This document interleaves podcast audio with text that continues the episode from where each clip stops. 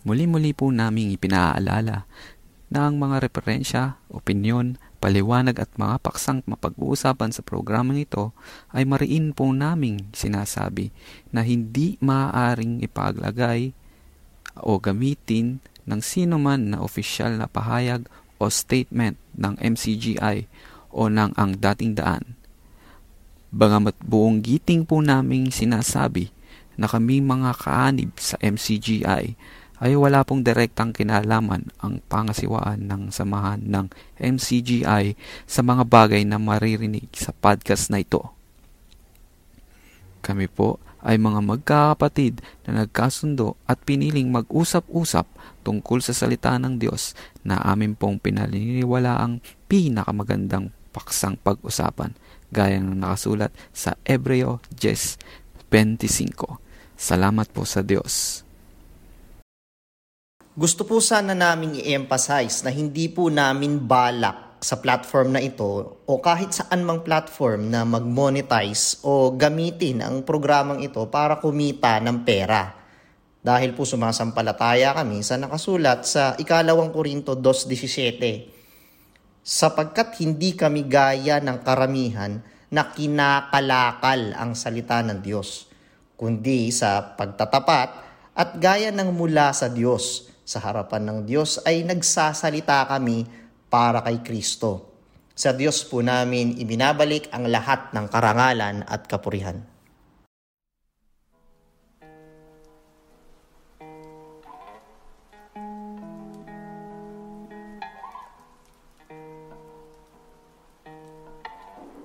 Paano ba? So,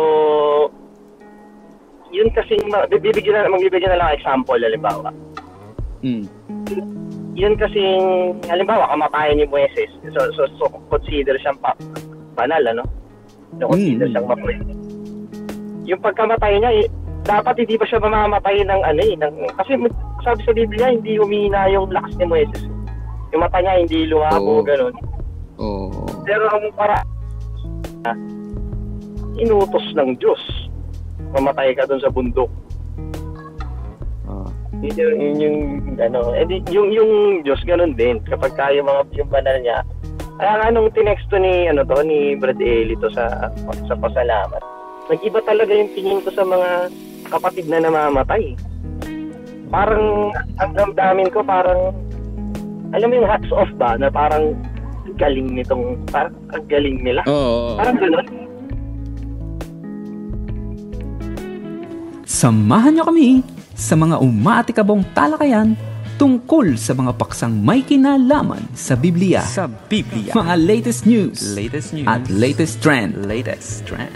Dito sa naiibang podcast, Seed and Rock. Seed and Rock. Kung saan sisilipin natin ang ilang mga bagay at pangyayari sa Biblia. Kasi it makes sense eh, dahil si Moises sobrang dami niyang utos tol. Tapos yung mga utos na binigay ng Diyos sa Israelita, sobrang detalyado.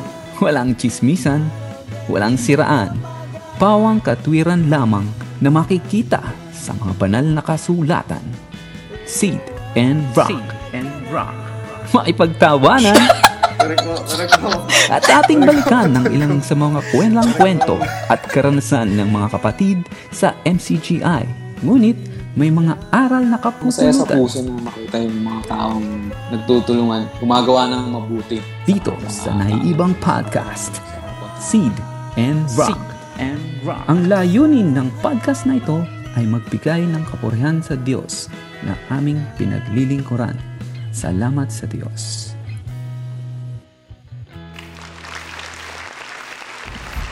Ano, si ano bang ano natin? At, Next topic natin. Simulan na natin siguro. Ang ano pala natin muna, oh. si- simulan natin dun sa ano. Kasi ito yung hindi natin mare-record eh.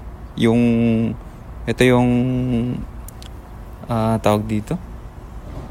Dapat naka-air din na kasama dito sa record. Yung, sabihin natin yung next, yung last topic natin din. Hmm.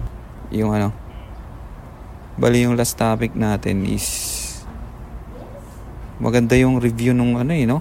Statistics pala. Oo, ang taas. Yun ang pinakamataas. Medyo mataas. Ang title nito, ma... Ay, bahati pala muna tayo. ba pala tayo bumabati? Sa, git- sa gitna nagsimula. Sa gitna nagsimula. ano ba yan? Ah, sige, ah, ayan, sige, magandang araw po sa lahat ng mga nakikinig. Sa mga nakinig po ng mga previous episode namin, magandang araw po sa inyong lahat. At nandito na naman po kami ulit, Sid and Rock. Ako po si Sid. Ako po si Rock. At, ah, oo, ayan. Ah, kamusta ba? Kamusta po sa inyo? Ah, ikaw, Rock, kumusta? Ah, nako, naman? ayos naman, awa ng Diyos. Kaya matagal na tayo natingga, di natin nasundan yung episode 2 natin eh. Pero, yun nga, sab- sabi nga natin palagi, kapag ka tayo pa ay binibigyan ng lakas at pagkakataon ng Diyos, syempre tuloy pa rin tayo sa ano, sa sa paggawa ng mga bagay-bagay na na ating ginagawa.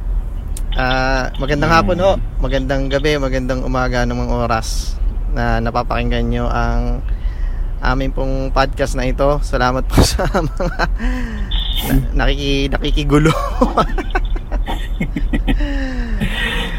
eh, Binabati namin yung mga taga ano. Ah, sige, sige. Okay lang. Ngayon, yun, yun naman, ang buong pag-asa po namin ay maayos po ang inyong kalagayan sa kabila ng napakasalimuot na ah, mga pangyayari sa paligid natin ngayon. Eh, tayo po Oo. ay kumakapit lang sa awa ng Diyos. Oo. Yun.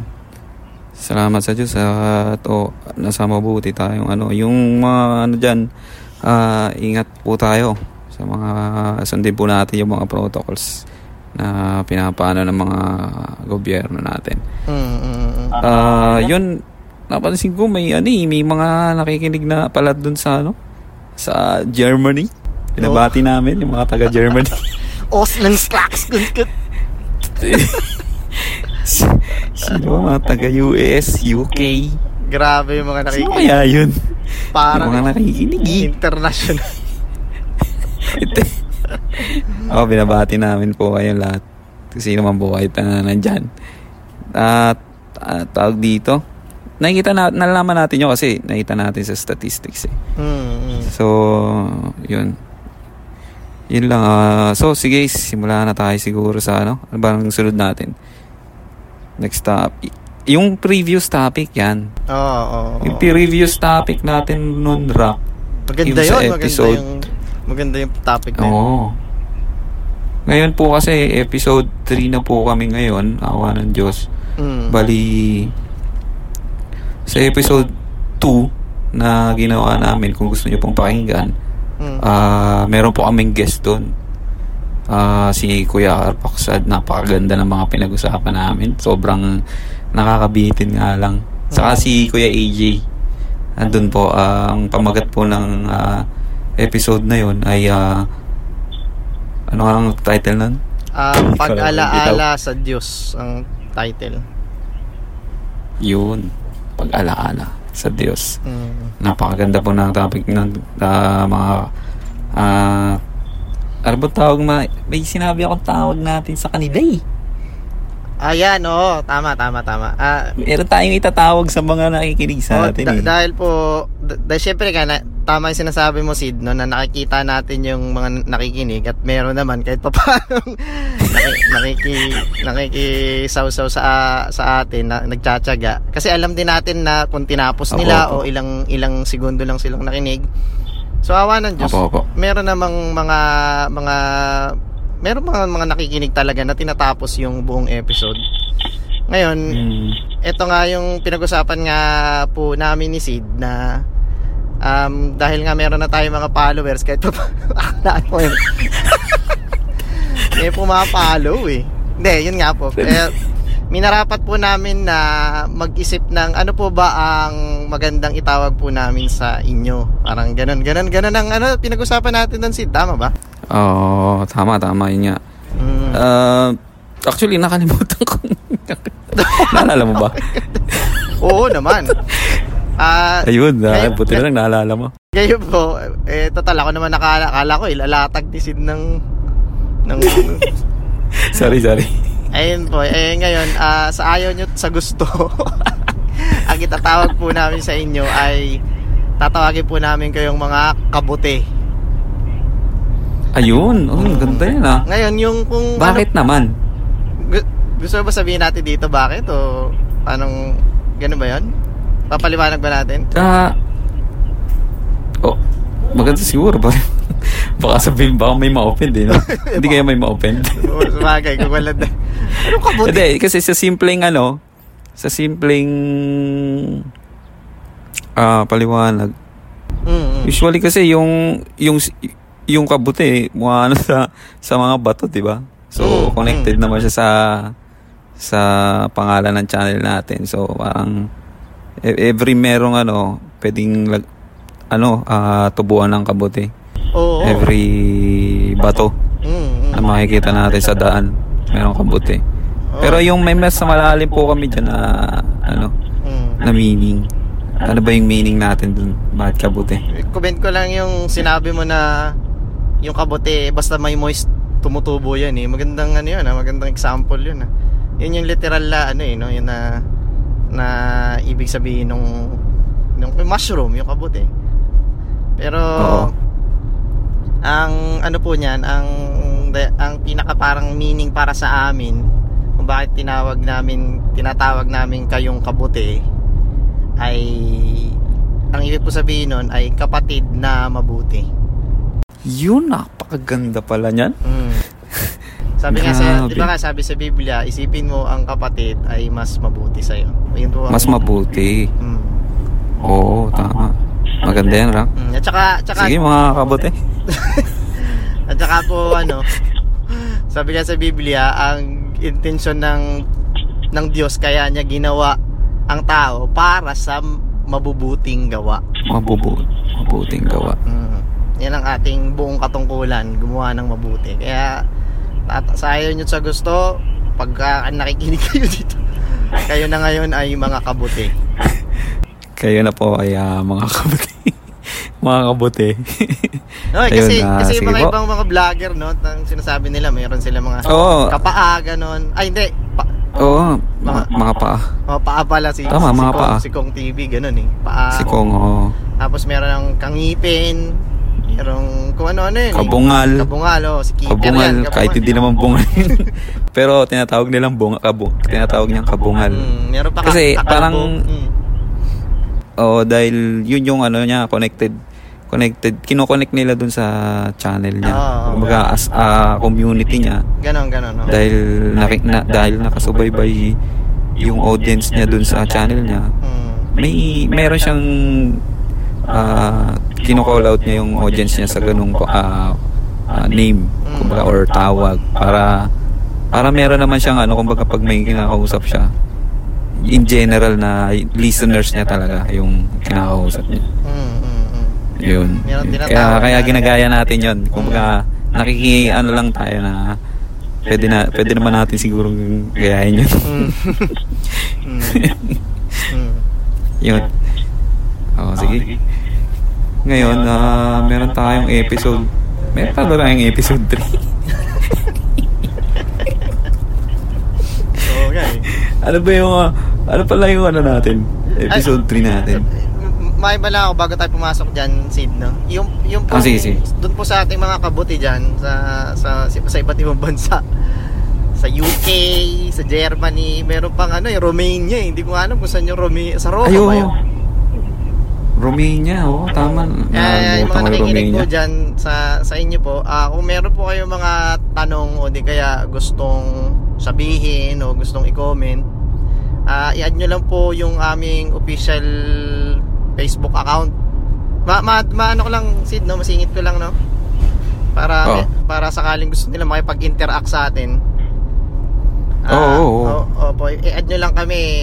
Um, Sid and Rock po ang pangalan ng aming Facebook account. Tapos pwede nyo kami i-message doon, no? Mag-comment kayo. Mm-mm. Ganon, yun po. Yun lang, nasingit ko Comment, lang. oo. Mm. Tama po, ah para meron naman po kaming ano, sana ano, may maigis dito ano, yung makausap ba tungkol tungkol, tungkol sa pananampalataya. So wala tayong access sa eSword. Tapang natin ha. Ang tapag natin mag ano ah. Oo nga pala, Isord nga pala. Doon lang tayo madadaan. Wala akong Isord dito eh. Kasi, Kasi sa computer mo lang siya ma-access ng libre. eh. Dito sa puno. sa device hindi eh. Oo nga. Mahirap dito eh. Pero meron ako dito ng ano tol, yung yung Omega DG Bible. Oh, ma- sa mga ano pala no. Sa promote na rin natin to. sa mga, sa mga kabuti natin dyan, download nyo yung app na Omega DG Bible. Mm. Ah, magandang app yan kasi dyan yung yung ano eh. Ah, available siya sa ano, Apple Store tsaka sa Google ah, ano yun? Google Ah, sa Play, Google Play. Google Play, oh. Andiyan po yung pwede nyo i-search yung mga ano, na gusto nyo i-search na verse or mga words na gusto nyo makita meaning or yun, yun po. Kasi ito rin po yung ano, eh, ah, reference namin. Yun, tas yun, kung may Tagalog, kung Tagalog yung gusto nyo makita, may Tagalog din po siya. Yun, pwede, pwede, baka pwede na to si, ah, rock, yung ano, tingin mo. Anong... Ako mag ako ako mag ako magkakamada ng gusto mong i-search. Sige, sige, sige. Tingnan natin. Try natin kung ubra. Ano ba yan? Ano ba yung pag-usapan natin? Main topic na agad, no? Tapos Main- dudugtong na lang natin. No? Oh, main topic na. Tapos yung disclaimer na recorded. Ganun ba? Oo. Easy singit. Ah, ayan. okay, sige. Dire- re- Rekta na tayo. Okay. Ah, meron tayong topic ngayon ano, yung Mm. Mm. ano ba yung topic natin ngayon na magandang ano, pag-usapan. So ito kasi, um, Sid, ah, palagay ko ito'y parang napapanahong pag-usapan din. Dahil una sa lahat, pero medyo, med- medyo sensitibo lang ng konti dahil alam mo naman tayo, Oo. um, oh, sensitive to. eh. oo, medyo sensitive siya. Pero maganda rin naman kasi pag-usapan dahil ito naman, ito namang, um, itong bagay naman na to, eh, biblical. Mm. So, ang pag-uusapan natin ngayong araw, awa tulong ng Diyos, ay ah, may kinalaman sa, sandali lang ha, lalabas ko lang yung aking kodigo.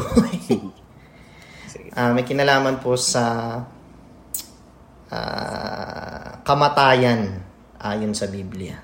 Mm, okay. Kamatayan ayon sa Biblia.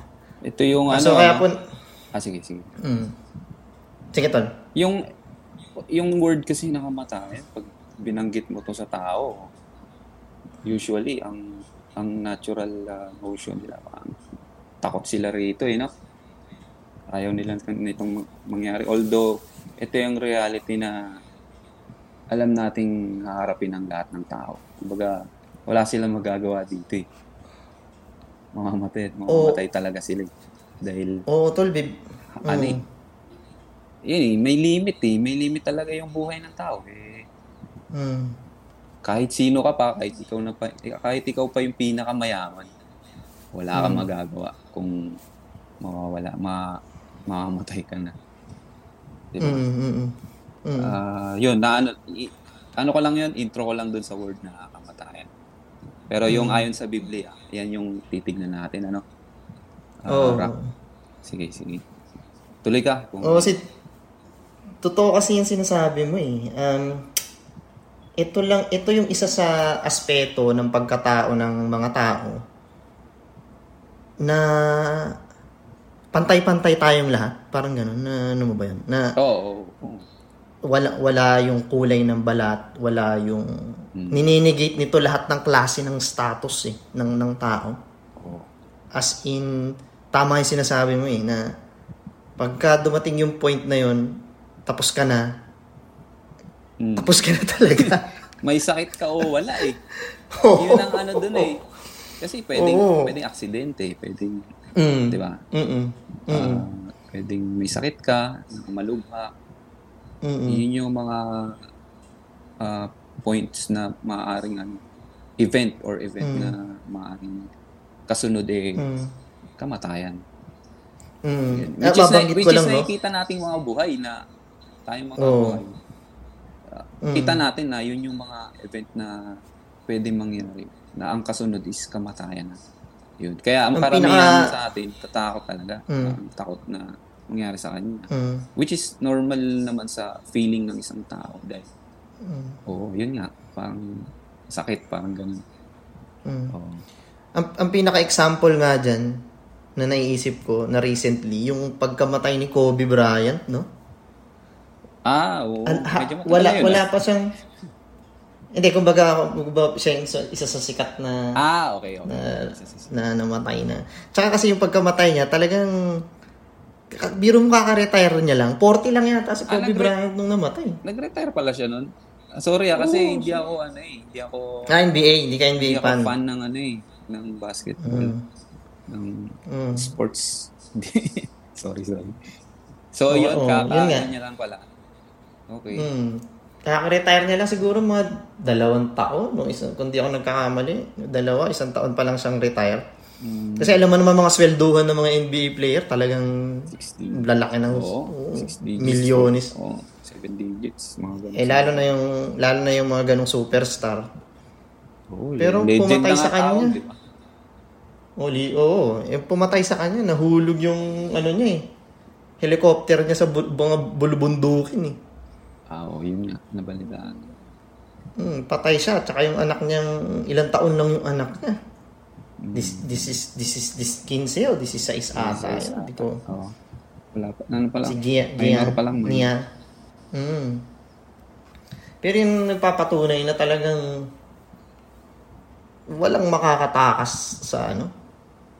Walang makakatakas sa sa ganong senaryo o sa Senaryo. ganong oo ng buhay ng ng isang tao. Ka- Regardless kung anong yung sinasabi mo kanina Sid, regardless kung ano yung i- ikinamamatay mo i- o ikamamatay mo, parehas pa, pare-parehas patay. Oo nga. Yun nga. mm. Kumbaga, doon din ang bagsak eh. Mm. Kaya, kumbaga, yung iba, ah, natulog lang. Kinabukasan din Mm. nagising. Yung iba Mm. naman, yung mga matitindi na. Yung mga aksidente, yung mga nabalian ng gano'n. Mm. Ah, ayoko naman pumunta sa masyado ng gulo. Baka maano natin sa atin yung mga nakikinig. Pero parehas lang din sila yung pinatunguhan. Kumbaga, patay din parehas, di ba? Although yung Mm, mm. pag pinagkumpara mo, mas masama lang yung isa. Pero yung isa, na, nag, na, ano, hindi lang nagising. Yun. Mm. Ayun. Ah, eh, eh, ang number one killer nga ngayon according sa survey na ano, na sakit, yung sakit sa puso eh. 'Di ba nga yung binabanggit nga nung ating guest na nakaraang episode, no? Si Kuya Arpaksad, shoutout sa iyo. Oh, Kuya Harpaksad, na-miss ka namin. Sana. Pero Oo. oh, yung binabanggit niya ngayon tungkol sa puso na sakit.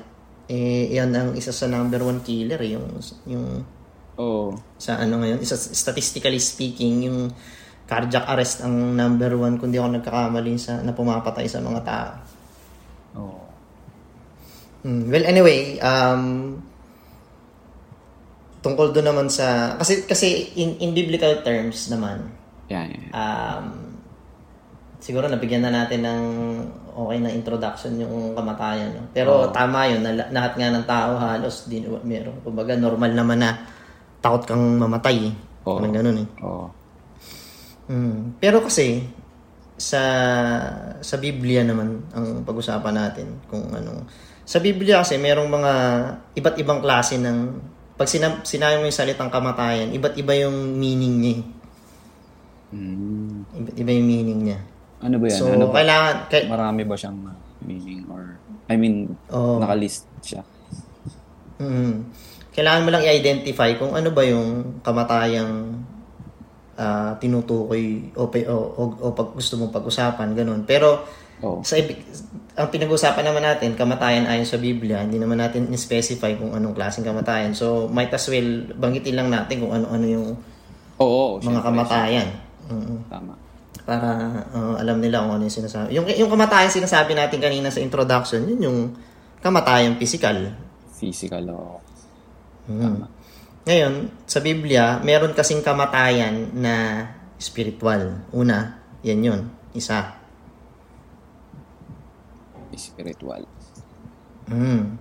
Kaya nga sa Biblia meron tinatawag na bagamat buhay, patay. Merong ano yan ah. Timoteo ba yun? Talata. Teka, teka, no. Ah, Timoteo. Or... Lang. Nanguhula.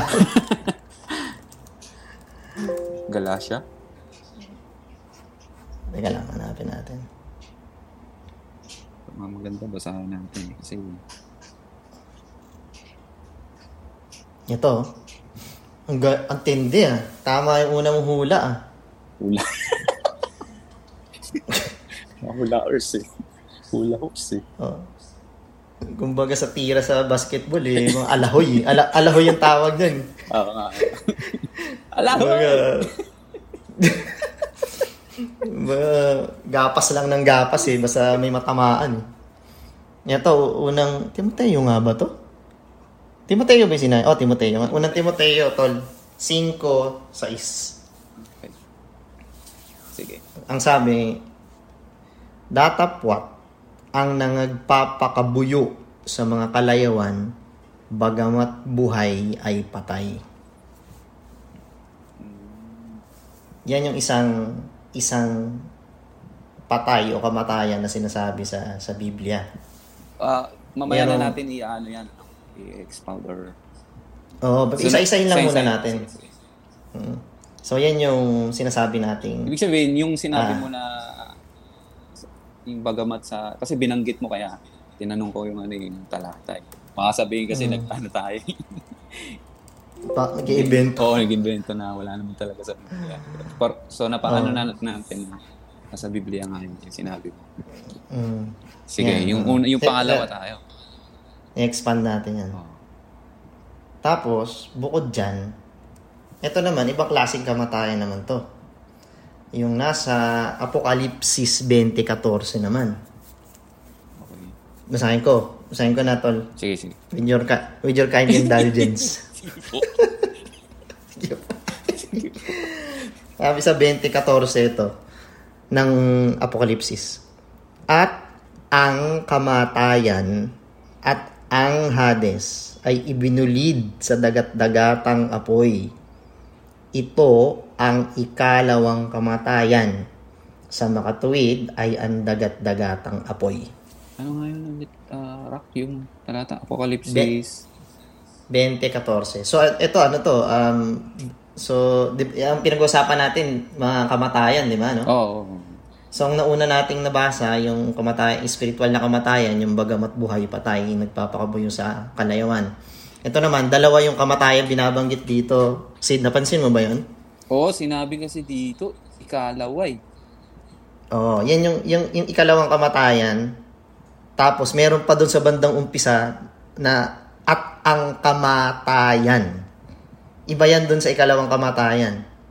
Oo. Kasi ang alam lang natin na as a human, isang beses lang tayo mamamatay dahil yun, di, wala namang ano. eh. Physical death. Oo, so physical death, isang beses lang. Pero binanggit dito. Although hindi pa natin inaano, no? Kasi Mm. ano to eh, apo, saka apocalypse to eh. Symbolical yung mga ano dito eh. Sabi dito, ikalawa eh. Mm. Ikalawang kamatayan. Mm. Yun. Pero ang gusto, ang isa din sa gusto kong mapansin mo, ah, Sid, Mm. doon sa, di ba sabi, sabi niya, ito ang ikalawang kamatayan, ano?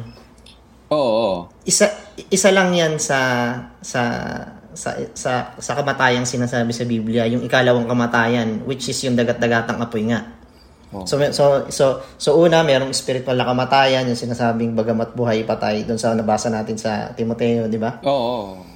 Tapos dito sa Apokalipsis, meron sinasabing ikalawang kamatayan. Oo. Okay? Oo. Tapos bukod dyan, ito, ito pa May talaga isa ang pa, may pansinin. una. Sinasabi mo nga. Yung at, At ang- ang, kamatayan. Iba pa ito? Iba yan, iba yan. Iba, so tatlo na yon tatlo na agad yon na agad. Mhm. Okay. So, una, yung kamatayan na ah, bagamat Ah, buhay kasi patay. sinabi niya, oh. Alam, Ah. nagets na kita kasi sinabi niya at Mm. ang kamatayan at Mm. ang Hades. Mm. ay ibinulid sa gat- dagat-dagatang abo. Mm. Ito ang ikalawang, ah, okay. Iba pa pala yun. Yung, ah, Mm, iba. kamatayan. Oh. Kasi yung yung yung yung at ang kamatayan kaya gumamit ng definite article na ang kasi itong kamatayan na to entity. Entity to. Entity. Ito'y ito'y person. Pe- Ito'y ito'y ito'y ah, being. Oo. Tapos yung ikalawang kamatayan, yun yung parusa. Oo. Yun yung pinagkaiba nila.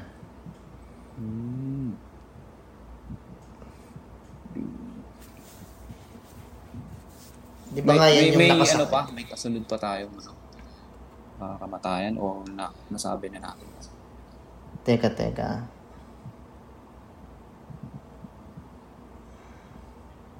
Teka lang ah.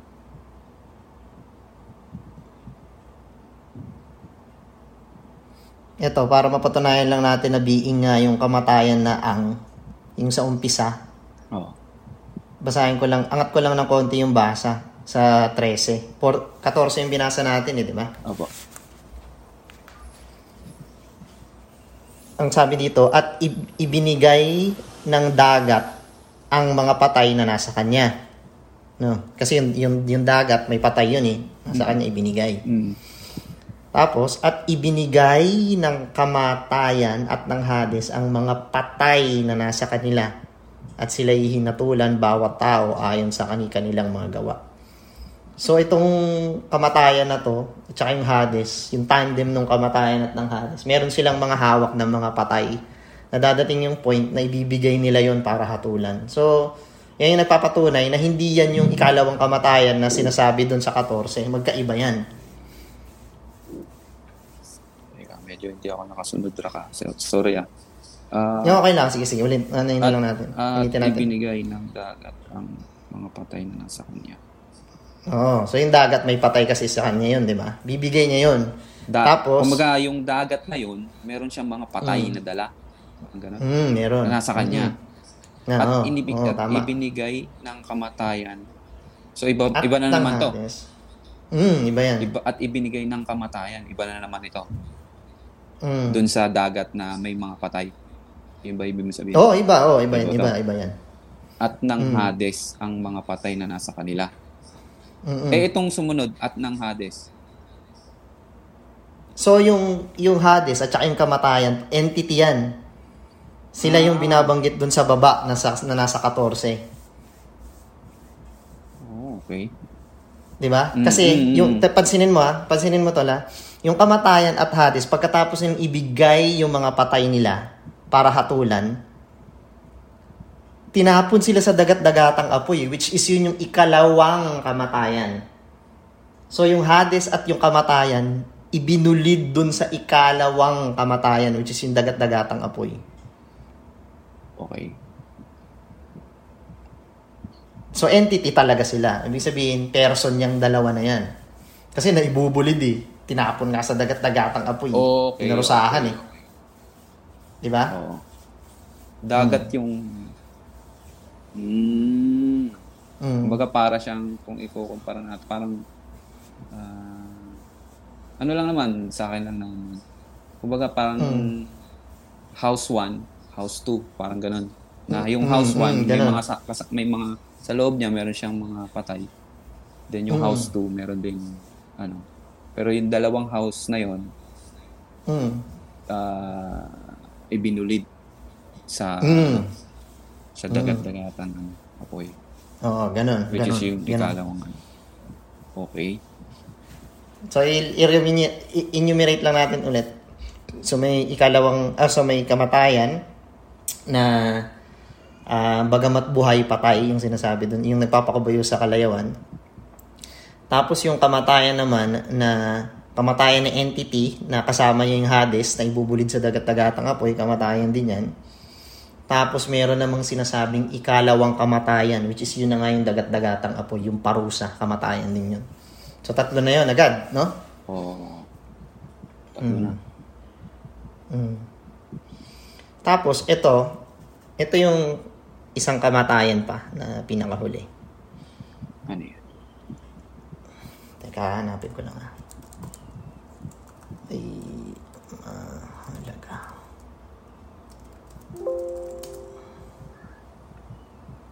Teka lang ah.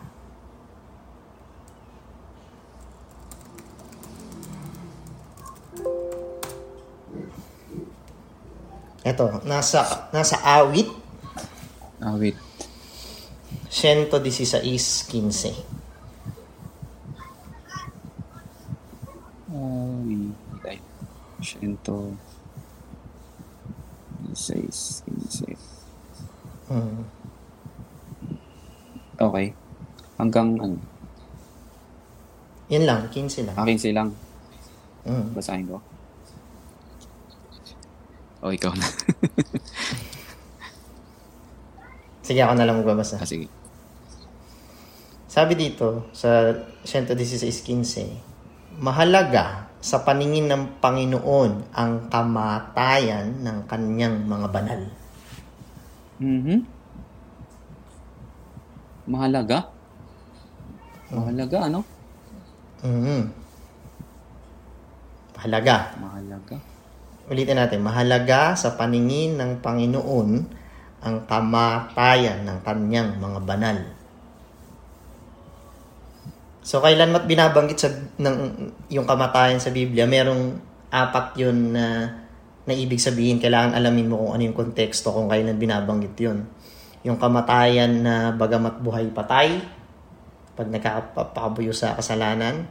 Yung Oo. kamatayan na um, kamatayan na entity nga, yung kala, kasama yung Hades na ibubulid sa dagat-dagatang apoy pagkatapos nilang ibigay yung mga patay nila nasa Apokalipsis. Mhm. Yung ikalawang kamatayan na yun yung parusa na dagat-dagatang apoy. Mm. Tapos yung huli yung ito yung kamatayan na mahalaga sa paningin ng Panginoon. Mm. Meron pa. Ito na yun, Tol. Kasi yung kamatayan na ano, yung kamatayan na, yung diniscuss natin sa umpisa, Okay. yung pang- physical death. Oo. Kaya, kaya, kaya nakabukod yun sa dito sa, sa kamatayan na mahalaga sa paningin ng Panginoon. Kasi yung mga kamatayan, merong mga kama- sabi kasi ng Pero Diyos ito siya na yung yung bumubu. tinutukoy na ano, physical. Yung itong huling binanggit natin. Tama ba? Um, ah paano ba? So, underwing siya ng physical death. Pwede nating sabihin ganun. Underwing. Pwede, Pero? Pwede. oh, pero spesipikado kasi to eh. Kaya to inihiwalay natin eh. Spesipikado tong kamatayan na to eh. Kasi hindi naman lahat ng kamatayan physical mahalaga sa paningin ng Diyos eh. Hindi lahat ng kamatayan physical Oh, mahalaga okay. sa paningin ng Okay, Diyos. Sige, sige. Kaya naka, nakahiwalay ng bukod to dahil ito yung specific na mahalaga sa paningin ng Diyos. Pero physical death to. Yun na nga, oh, physical. Pero Oh, physical may din, ah. certain ano siya, ah, mm nakahiwalay. Oh, kumbaga may may may may, may attribute Attribute pa. Oh. oh, na na iba sa doon sa physical death kasi mahalaga nga sa paningin ng Diyos eh. Okay, sige. Mm. Kasi merong yung tuloy ko lang sinasabi ko kanina kasi merong mga kamatayan na namamatay na pinapayagan lang ng Diyos eh dahil alam mo yun, pa- payag siya. Halimbawa, yung mga na-rape tapos napatay. Ibig sabihin, kumbaga, yung ba, ano ng Diyos ba? Yung kalooban ng Diyos yun na gano'n na mangyari? Hindi. Pero pinayagan niya yun. May, may dahilan kung bakit niya yun pinayagan. Merong mga ganong kamatayan eh. Pero itong itong specific na nasa awit, 116, 15, ang sabi dito, mahalaga sa paningin ng Panginoon ang kamatayan ng kanyang mga banal.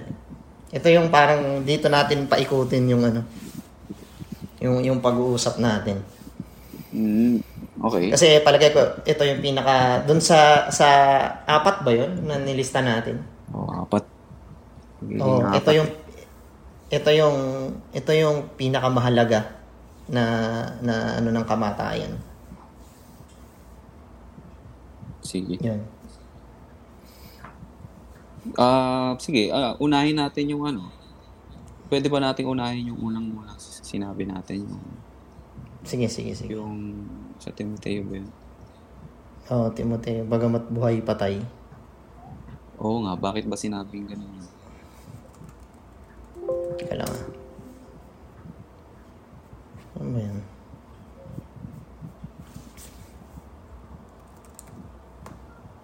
Parang connected din siya rito eh, no? Sa huli nating binanggit. Tama ba? Ah, teka. Hanapin ko lang.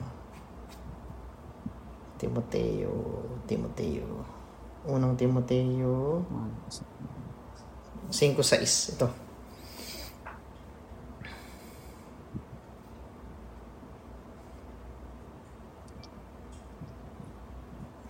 Walang Timoteo. Ito, ito ko na. 5, 6? Hmm. Dito kasi sinabi, datapat ang nagpapakabuyo sa mga kalayawan, bagamat buhay Hmm. ay patay. Hmm. Ano ba yung patay na sinasabi dun sa sa tao? Tao itong pinags- sinasabi, sinasabi dito, no? Na nagpapakabuyo sa mga kalayawan. Oo. So, So, it- siguro ang una na ang una nating dapat maintindihan diyan dun sa tanong mo na ano ba yung patay. So, ang isang ma- mabilisang sagot doon, siguradong siguradong hindi yung physical na katawan niya yung patay. Oo, kasi nagpapakabuyo eh sa mga kalayawan. Mm. Ibig sabihin, patuloy siyang nag, nagkakalayaw eh. Kakalayaw. Mm. May root word nun. Layaw, naglalayaw. Layaw. Oo, naglalayaw, oo, malayaw. So, Kumbaga, bu- buhay na buhay yung physical nito. oo. Saka sinabi, bagamat buhay. So, buhay sinabi, buhay. Oo. buhay, buhay, buhay nga. Ay patay. So, alam na alam natin na yung patay sa sa taong ito na nagpapakabuyo sa kalayawan ay yung hindi yung physical na ama- na, na laman niya kasi nakakagawa pa nga eh. Ang katunayan na may ganito nga dun sa Genesis, mababasa nga natin na nung yung encou- encounter ni Adan at Eva sa ahas. Ang sabi kasi ng Diyos, pag kumain sila nung bunga, mamamatay sila eh. Oo, oh, yan pa. Isa pa yan, ano? Parang Wal- walang ano dito pagsalang. eh. oh. Mm, walang pagsalang mamamatay sila eh. Pero nung pagkain nila ng bunga, eh, hindi naman namatay yung physical ano, nakatawan nila eh. Naka, nagkaanak pa nga eh. Oo. 900 nga si Adan eh. 900 years Mm. old. Mm. Yung naging ano, So, mm life, life, uh, expect, ano ba Oo, ta? span. Lifespan. Lifespan. Mm. So, wala, alam na alam natin ngayon na ano nga, na yung kamatayan na yun ay hindi physical. So, established na yun, no? Oo. Tapos, satisfy ka na ba doon sa ano na yun? Hindi pa eh. ano pa, ano pa gusto mo kalkalin dito sa bagamat buhay patay na to? Ah, ayun, bakit bakit sinabing bagamat, bagamat buhay ay pa, ano yung patay na yun sa kanya? Yung, di ba,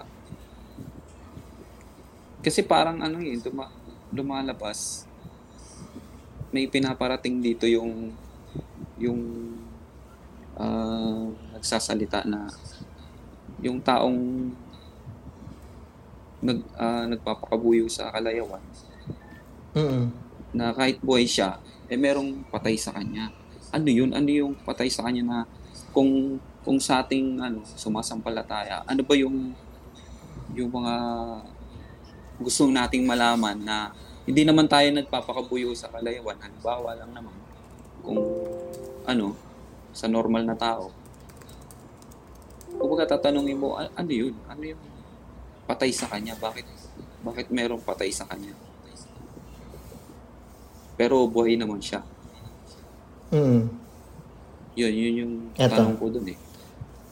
Teka lang ah. Um, so ang ang paraan, ang approach para para sagutin yung yung tanong na yan, no? Unang-una muna, kailangan malaman natin, pag sinabing patay ba, ano ba yun? Ano ba ibig sabihin ng Biblia pag patay ka? Okay, sige, sige. Ano bang ano ba yung bakit ganong pag sinabing pagka nilagyan ka ng tag na patay, ano bang ibig sabihin ng patay? Oo. Yun ang una muna nating tanungin. Oo. Teka, hanapin ko yan ah.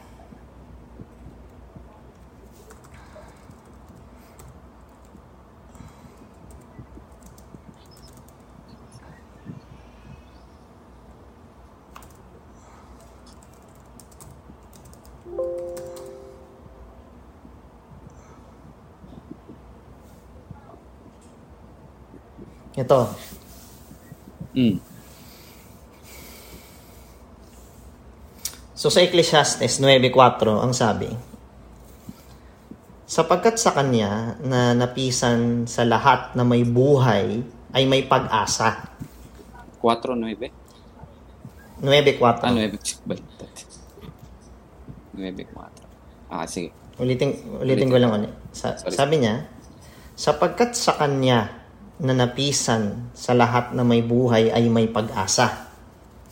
So yung buhay associated yan sa pag-asa. Siyempre, pag buhay ka pa, may pag-asa ka. Ganun, ano? Oo. Oh. Tapos, sapagkat ang buhay na aso ay maigi kaysa patay na leon. Yan yung nasa Ecclesiastes 9.4. So, ibig sabihin, yung patay, entonces, eh ano yung parang wala. Walang, wala na. Wala ka na magagawa. Parang, parang Putol na yung ano niya, paggawa. Oh, as in lahat ng gagawin mo wala, wala, wala hindi consider na gawa. Kumbaga parang Kasi gano'n. patay nga. Mm. Eh kasi wala ka naman talaga magagawa pag patay ka eh, no? So ang ang ano niyan, ang ang ang ah, sum, ang sumusuhay na talata diyan na ang patay, kino-consider na patay ay yung mga wala walang walang kwenta yung mga pinagagawa, hindi kino-consider ng Diyos yung mga gawa. Ito 'yon.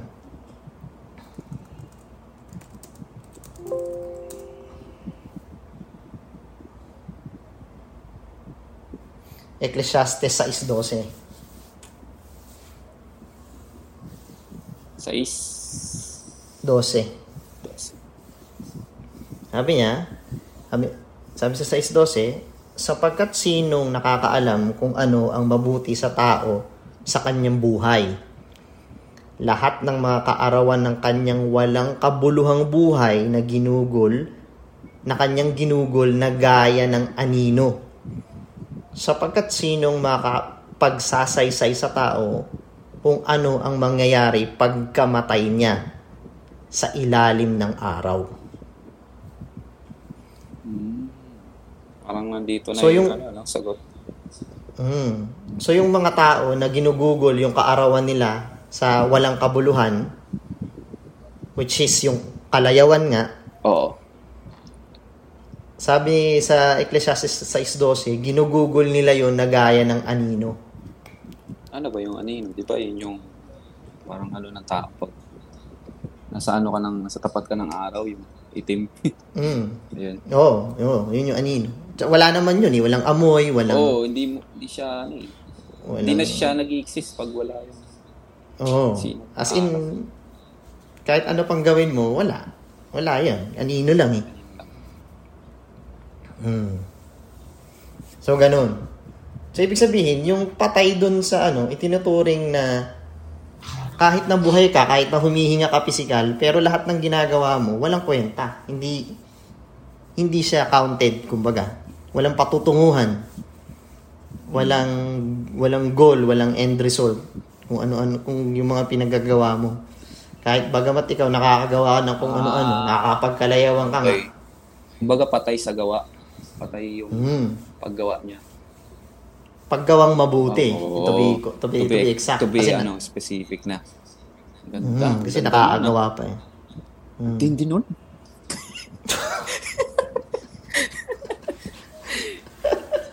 Ito pala yun. Ang galing ah. Hmm. So, So, yun yung patay dun. Makes sense kasi nga, bagaman buhay. Kasi, nag, nagsa, balikan na natin yung talata. eh. Hmm. Timoteo. Timoteo 5 sa is ata.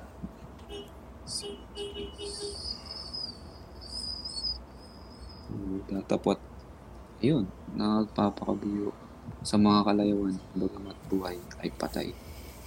Hmm. Kasi nga, wala kang kwenta yun. Puro kalayawan lang yung ginagawa eh. Hmm. eh, di patay sa gawang mabuti to. Kasi Mm-mm. wala siyang ginawa kundi ano eh.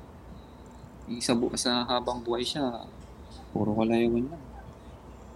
Hindi siya gumagawa ng mabuti. So, considered as ano na siya. Kumbaga parang ano, parang ah, wala kasi ang ang goal naman ng ano is gumawa tayo ng mabuti yung tao, di parang parang yun yung ano ng ano, di ba? Paglikha ng Buong, Diyos. buong katungkulan. Katungkulan yan, tama. Na, natum, natumbok mo. Na, buti na lang. Mm. Ang katungkulan ng, ng tao na nagawin na parang ini-expect ng Diyos para sa tao. Yung katungkulan niya, ah ewan ko kung tama yung nasabi ko, na yun Mm. nga, gumawa ng mabuti. Mm. So, pa, pa, kumbaga sa, sa Diyos, kapag gumagawa ka ng mabuti, based dito, para sa kanya buhay ka, no? Parang ganun ba? Mm. Buhay na buhay Mm. ka. Buhay ka sa Oo. physical. Buhay ka sa buhay ka sa ano, Spirit. paggawa ng mabuti. Mm. So, Mm. ano ka? Maganda, maganda yung ano sa'yo. Maganda yung standing mo. Mm. Para parang Kay- nakikita ko na kung saan papunta to, doon na yata to doon sa huli nating binasa, no? Oo. Hindi, hindi, o hindi pa. Halos, halos, halos, Halos, no? halos papunta na ron, no? so, so nagets ko na kung ano to, yung, sinabi dito na patay.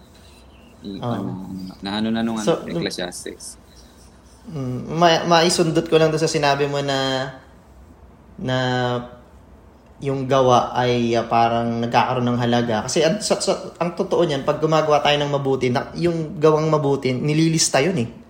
Merong libro ng listahan sa sa Biblia. Pero siguro, Oo. pag-usapan natin ng bukod. Lobe. Pero gusto ko lang i-emphasize, em, oh, Lobe, na gusto ko lang i-emphasize na kaya hindi nawawala ng kwenta lahat ng mabuting ginagawa ng tao kasi merong listahan ng kabutihan na ginawa mo.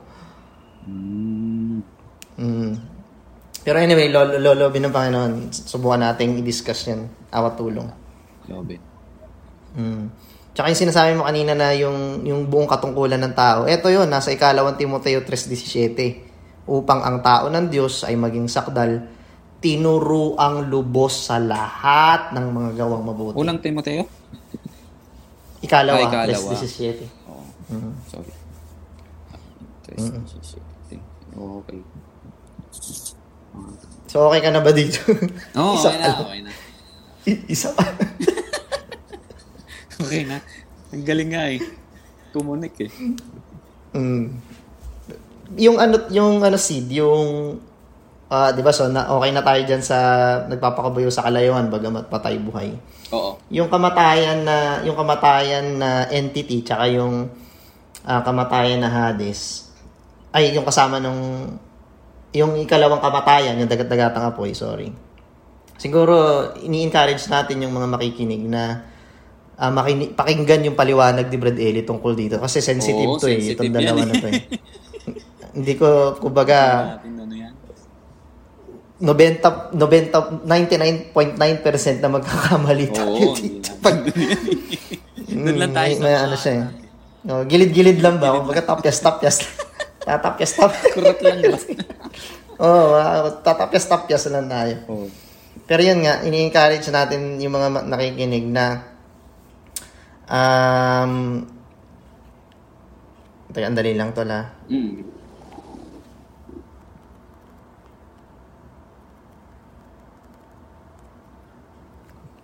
Yun, ini-encourage natin yung mga nakikinig na um, makinig sa mga Bible Expo. Nandun naman yun eh.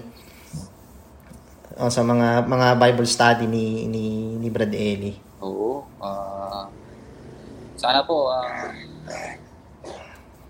may mga schedule naman yan eh. Uh, pinopost ng po natin. Mm. Philippine time. Mm. Ma sa social media, um, i-check nyo po yung page, official page po ng uh, ang nating daan. Mm. So ano eh, skip na natin yung dalawa na. Oo, wala. nagkakasundo. nagkasundo. Okay na ba Hindi natin kaya. Pang ano na yan eh. Mm. So talo na agad tayo dun sa may ano, may huli. Oo, yung huli. Yung huli. So et, eto eto si Dang eto et- Pero eto tingin eto mo, nung may ano dun si ano? Yung isa nating... Anyway, sorry, sorry. Mm. Maganda kasi, siguro i-ano natin yun, ano, tanong natin yun, kung ano masasabi nila dun. Mm, Sa- pwede, pwede. Yung Mm, dalawa. tanong natin. Wala lang, input lang nila kung, Mm. May makuha tayo. Pero maganda. Kay Brad Ailey yung ano.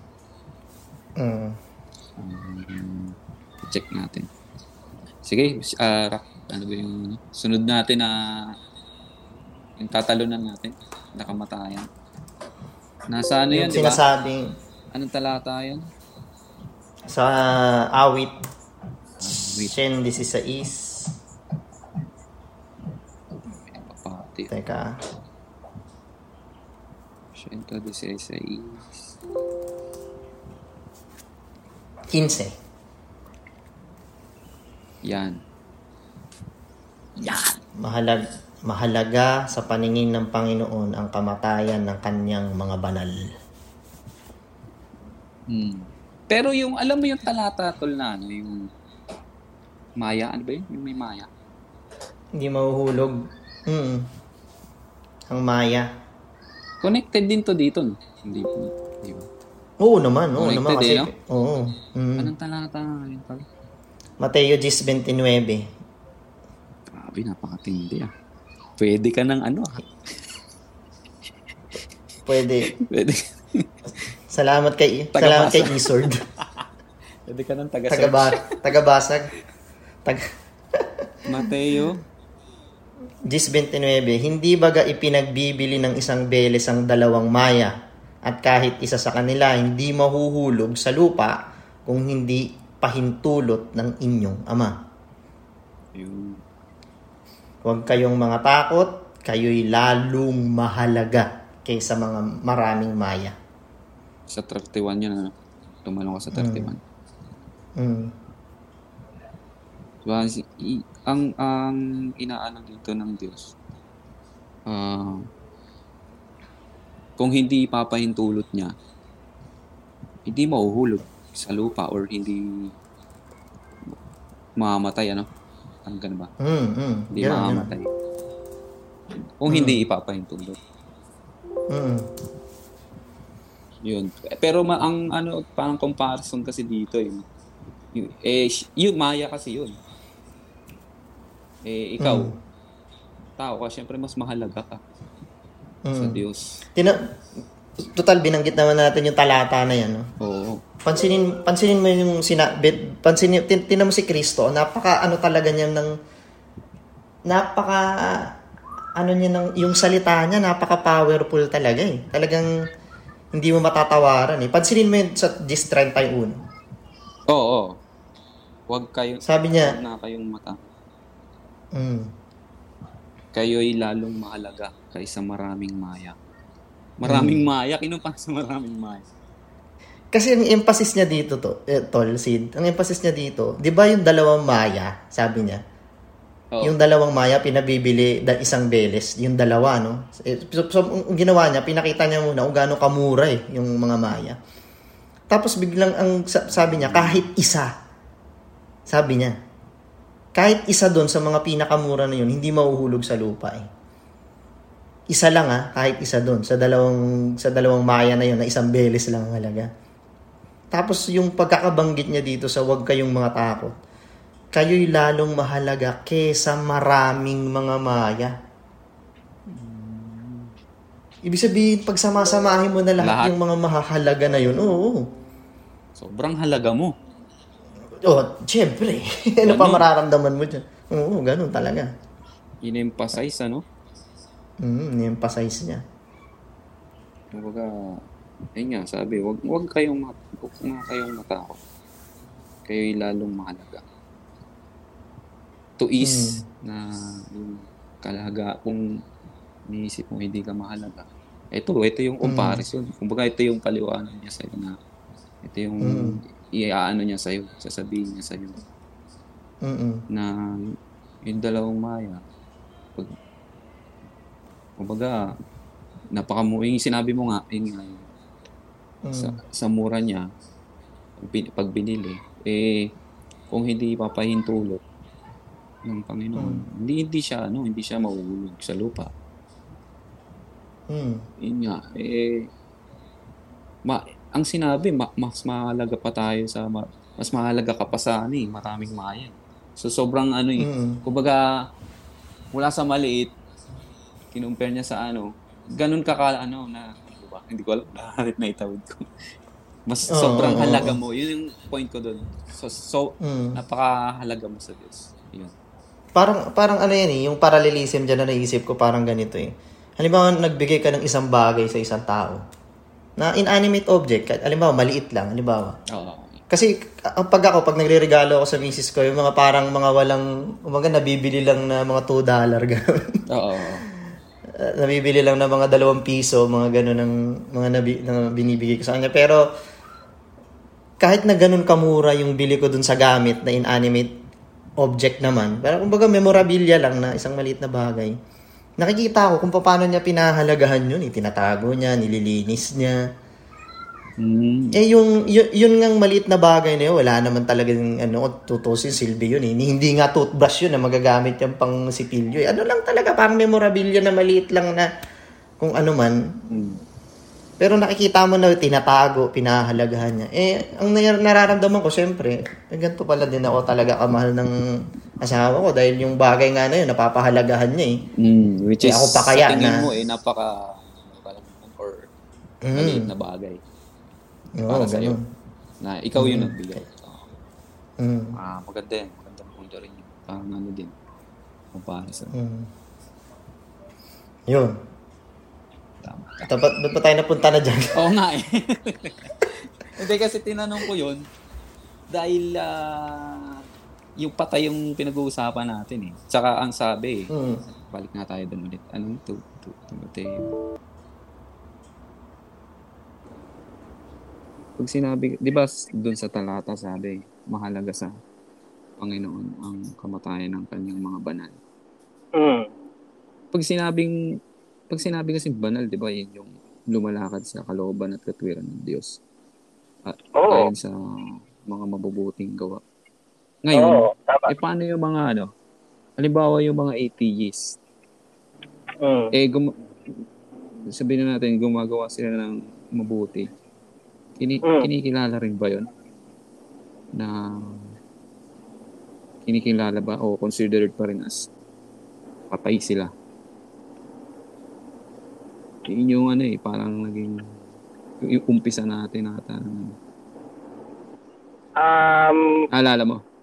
Oo, naalala ko. Pero ang ano problema kasi doon sa tanong mo, merong ano eh, ah, merong specific na tao at tinatanong yun. Yung pag pagkakinabit mo kasi sa tao yung salitang 80s, Hmm. doon muna doon, muna tayo mag ano mag ah, Kasi, kumbaga mag, maglaro maglaro doon tayo sa ano sa salitang yun. Pagkakinabit mo yung salitang 80s sa isang tao, una-una ang paniniwala niya talagang walang Diyos, ganun. Merong merong merong merong collection ng mga paniniwala ang mga 80s na talagang ah, labag sa Biblia. hmm, na Kaya nga sobrang sabi- blasphemy talaga. Oo, oo. Kaya nga sabi sa Biblia, yung Pero, hindi naniniwalang may Diyos, mangmangang tawag dun eh. oo. Ganon. So pagka kinabit mo yun sa tao, siguro ang, ang palagay ko, ang sagot dun, syempre, considered silang patay dahil nga dun sa merong set ng paniniwala yung mga taong, ang pakilala nila sa sarili niya, atheist sila. Pero Hmm. pagka, pagka sinabi natin, halimbawa, may mga tao na hindi naman, hindi, halimbawa, hindi ka sa iglesia, ganon Hmm. pero gumagawa ng mabuti, eh, Mm. meron, ta- meron naman talatang sumusuporta na kinukonsider ng Diyos yung mga kabutihan na, na, na ginagawa nila. Hindi sila technically patay. Di ba? Although Parang gano'n. Yung, Oo. mm, yung gumagawa ng kautusan, kahit na walang narinig, Yun na, pero gina- oo, tama. Isa rin yun, ano? So, kinukonsider naman yun ng ano, ng Diyos. Oo, kinukonsider yun. Pero kasi ang, ang yung dun sa patay, spesifikado yun eh. Kaya, yung yung gumagawang may kalayawan, yung puro kalayawan yung ginagawa, yun naman yung sinasabing bagamat buhay patay. mm, Ibig, sab- ibig sabihin, may chance siya naman na makapa- Ah. makapakinig ng, ng, ng katotohanan, ng salita ng Diyos, pero pinipili niyang wag, parang ganon. oo, dahil sa kalayawan. Exactly. Dahil sa kalayo. Kaya yun yung consider na bagamat buhay, patay. Oo. Ngayon, et, ito may- namang, ano, Mm. May binasa ka Mm. nun eh, yung unang Korinto, unang 19. mm, Yung sabi, sapagkat nasusulat, iwawalat ko ang karunungan ng marurunong at isasawala ko ang kabaitan ng mababait. mm, Naalala mo yan? mm, kasi nga, kasi nga, kaya ako nabanggit yung talata na yan, dahil meron kasing mabait sa paningin lang ng tao. Ang isang pinakamagandang example nga niya, na totoong may mga ganyan, kapag ka-election, di ba, politician, Ah, oo. May ano lang, kumbaga, tama-tama. Nagets kita. Mm. Merong pwede ka kasing mag, magpagpakita ng kabaitan sa tapos ang intention mo hindi yan eh. Sa intention, no? Sa intention. Kaya ganun. Pero ang ultimate judge naman talaga sa lahat ng yan, syempre yung Diyos. Kaya nga sa labas ng iglesia, bawal humat... Ay, yung mga nasa labas, bawal hatulan yan ng ano, iglesia. Eh. Mm. Dahil Diyos ang humahatol dyan eh. Ngayon, Mm. yung yung yung dun sa may mahalaga sa paningin ng Diyos ang kamatayan ng kanyang mga banal, Oo. Um, paano ba? So, yun kasi, bibigyan na, magbibigyan na lang example, halimbawa. Mm. Yun kasi, halimbawa, kamatayan ni Moises. So, so, so consider siyang pa, banal, ano? No, consider Mm. siyang mabuhay. Yung pagkamatay niya, eh, dapat hindi pa siya mamamatay ng ano eh. Ng, kasi sabi sa Biblia, hindi humina yung lakas ni Moises. Eh. Yung mata niya hindi lumabo, Oo. ganun. Oo. Pero ang para inutos ng Diyos. Mamatay ka doon sa bundok. Oo, inuutos sa kanya yun eh. Mm. Ganon. Mm. So, y- so yung, yung yung kamatayan ng yung ng kanyang mga banal, ano nga yun? Ah, parang pinaka sabi nga natin doon sa nag nag-usap tayo, special yun. Pag yung yung kamatayan, Mm. pag ang namatay yung banal ng ng Diyos. Naalala ko sinabi ng Bradley, graduation ano? Oo, yan, yan yung specific na salita na sinabi niya talaga maririnig ng mga mga kabuti natin yan sa ano sa sa, Sa mga sa YouTube. Sa O sa YouTube. Expo, maririnig nila yan. Ang ino-consider ni Brad ang ang letra nga na ginamit ni Brad Eli, yung kamatayan ng mga banal ay parang graduation. Kasi sa school, kung mag enroll ka, hindi mo naman sineselebrate yung enrollment, mo Enrollment. eh. Yun yung Exactly, narinig ko eh. Ang Mm. sineselebrate mo, yung natapos mo, yung ano, yung Mm. pag-aaral mo. Mm, mm, tama. Or or kung i- i- i-convert natin sa sa loob ng ano, ah, iglesia, yung mabubuting nagawa mo. Mm, Yung mm, mga- exactly. Kumbaga Achievements, ka sa achievements. achievements, oo, yan. Mm. Naayon nga sa ano, sa lakad na gusto ng Diyos. Tama, ang ganda, ang ganda nun. Mm. At saka isa pa dun, ah si Oo. Okay lang ba yung kasama mo dyan? Baka kailangan niya ng lit- baka kailangan ng litobitan. Sabay Jesse. Sabay Jesse. Okay naman, okay naman. Kapigyan mo yung likod tol, baka ano, kailangan ng ayuda. Kailangan ng ayuda. Relief. Sige. tuloy mo, tuloy mo. Ay, anyway, yun nga, yung bukod dun sa, ah, ano, sa, sa ganun ngang aspeto, no? Sa ganung ah, parang pinaka-idea na graduation yung, ano, ah, kamatayan ng banal, ng, mga banal ng Diyos. Kaya mahalaga sa kanya, yung kamatayan ng mga banal. Kasi, siya yung nag schedule nun eh. Hmm, okay. Mm. Parang ano, parang, alam mo, pang Eh, tao, eh, di ba? Pag, Hmm. sige, sige, sige. Paano yung ano? Paano yung iba? So, hindi naka-schedule. Or Depende. halimbawa, yung hin- hindi naka hindi naman ano, hindi naman ano, kapatid. Tapos Mm. na namatay. Yun ba hindi Kapag- niya hindi hindi sa kanya yun naka ano schedule. Parang ganun. ang ang sagot kasi ng Biblia diyan ano eh ah kung papaanong itinakda sa isang tao na mamatay ng minsan pagkatapos nito ay ang paghuhukom. Ah, okay. So, tao, So no? generic o Generic, gene- oh, general, generic general. General. Ang ang destino ng tao ay mamatay ng minsan. Yun yung takda sa kanya. Pero yung mga banal na kinukonsider ng Diyos na mga banal niya, katulad ni Pablo, sabi nga ni Brad Daniel, di ba? Si Pablo, consider siya na banal. Alam niya kailan siya mamamatay. Binanggit ni, ano yun, eh, Brad Daniel yun eh, nung isang, nung nakaraang araw doon sa paksa, Oo. na sabi niya, alam Matapos, daw ng lingkod ng Diyos, alam ng lingkod ng Diyos kapag malapit na siyang mamatay. Hmm. Kaya niya naisabi doon sa sulat niya na ano, no? Mm, ah, natapos, natapos ko na. ah, Sabi oo. yun eh, ni Oo, Pablo. Oo, kasi hindi mo naman sasabihin nyo kung, alam mo yun, Oo. kasi oo. ang, ang, ang, ang, ang utos sa mga Kristiyano, kapag ka magsasabi ka, dapat sasabihin mo, o loloobin ng Panginoon, di ba? Isa yan eh. Oo, kasi hindi nga natin oo. alam ang bukas eh. Pero si nga, Pablo, ang- nung tiyempo na yon, ang lakas ng loob niyang sabihin dahil alam niya nga talaga na yun na yung huli niya. Na natapos ko ng Mm. aking takbo. Yun yung Mm. katunay na yun nga, alam ng mga lingkod ng Diyos, lalo na yung mga banal na lingkod ng Diyos. Ngayon, yun, yun, yun yung ini-schedule ng Diyos talaga. Hmm. Pagka banal niya naman. pala nito. Oo, totoo yan. Biruin mo, i-schedule ka lang ano, no? Ng Mm. Diyos.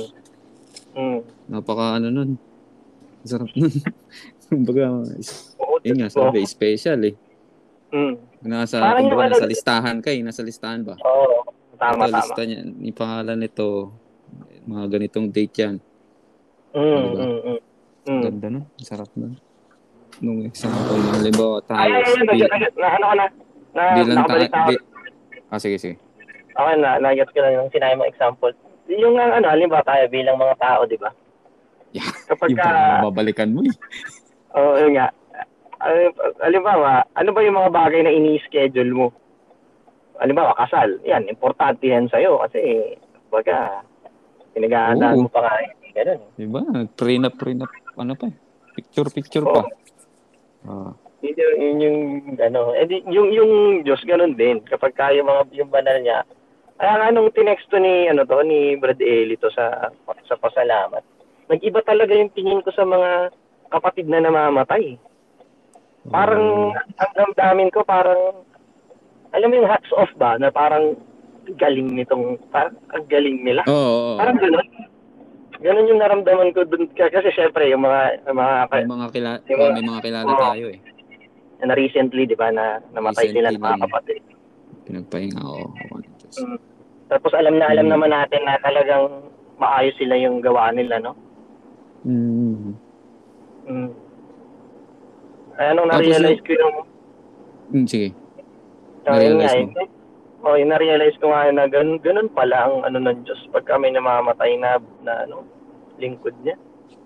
Talagang, ibang iba nga yung tingin ko sa kanila, talagang, nag, ano ba. Nag-level. parang, oo, parang ibang level yung kapatid na, na, na, na, na, na pinagpapahinga. Mm. Ano yung binanggit mo, yung kompletong dominance? Naalala mo yun? Ah, oo, oo. Kasi, isa din yan, isa din yan, Sid, dahil yung free will ng tao, napakalakas niyan eh. I mean, yung free will ng tao, paano ba natin i-lalagay sa letra yon?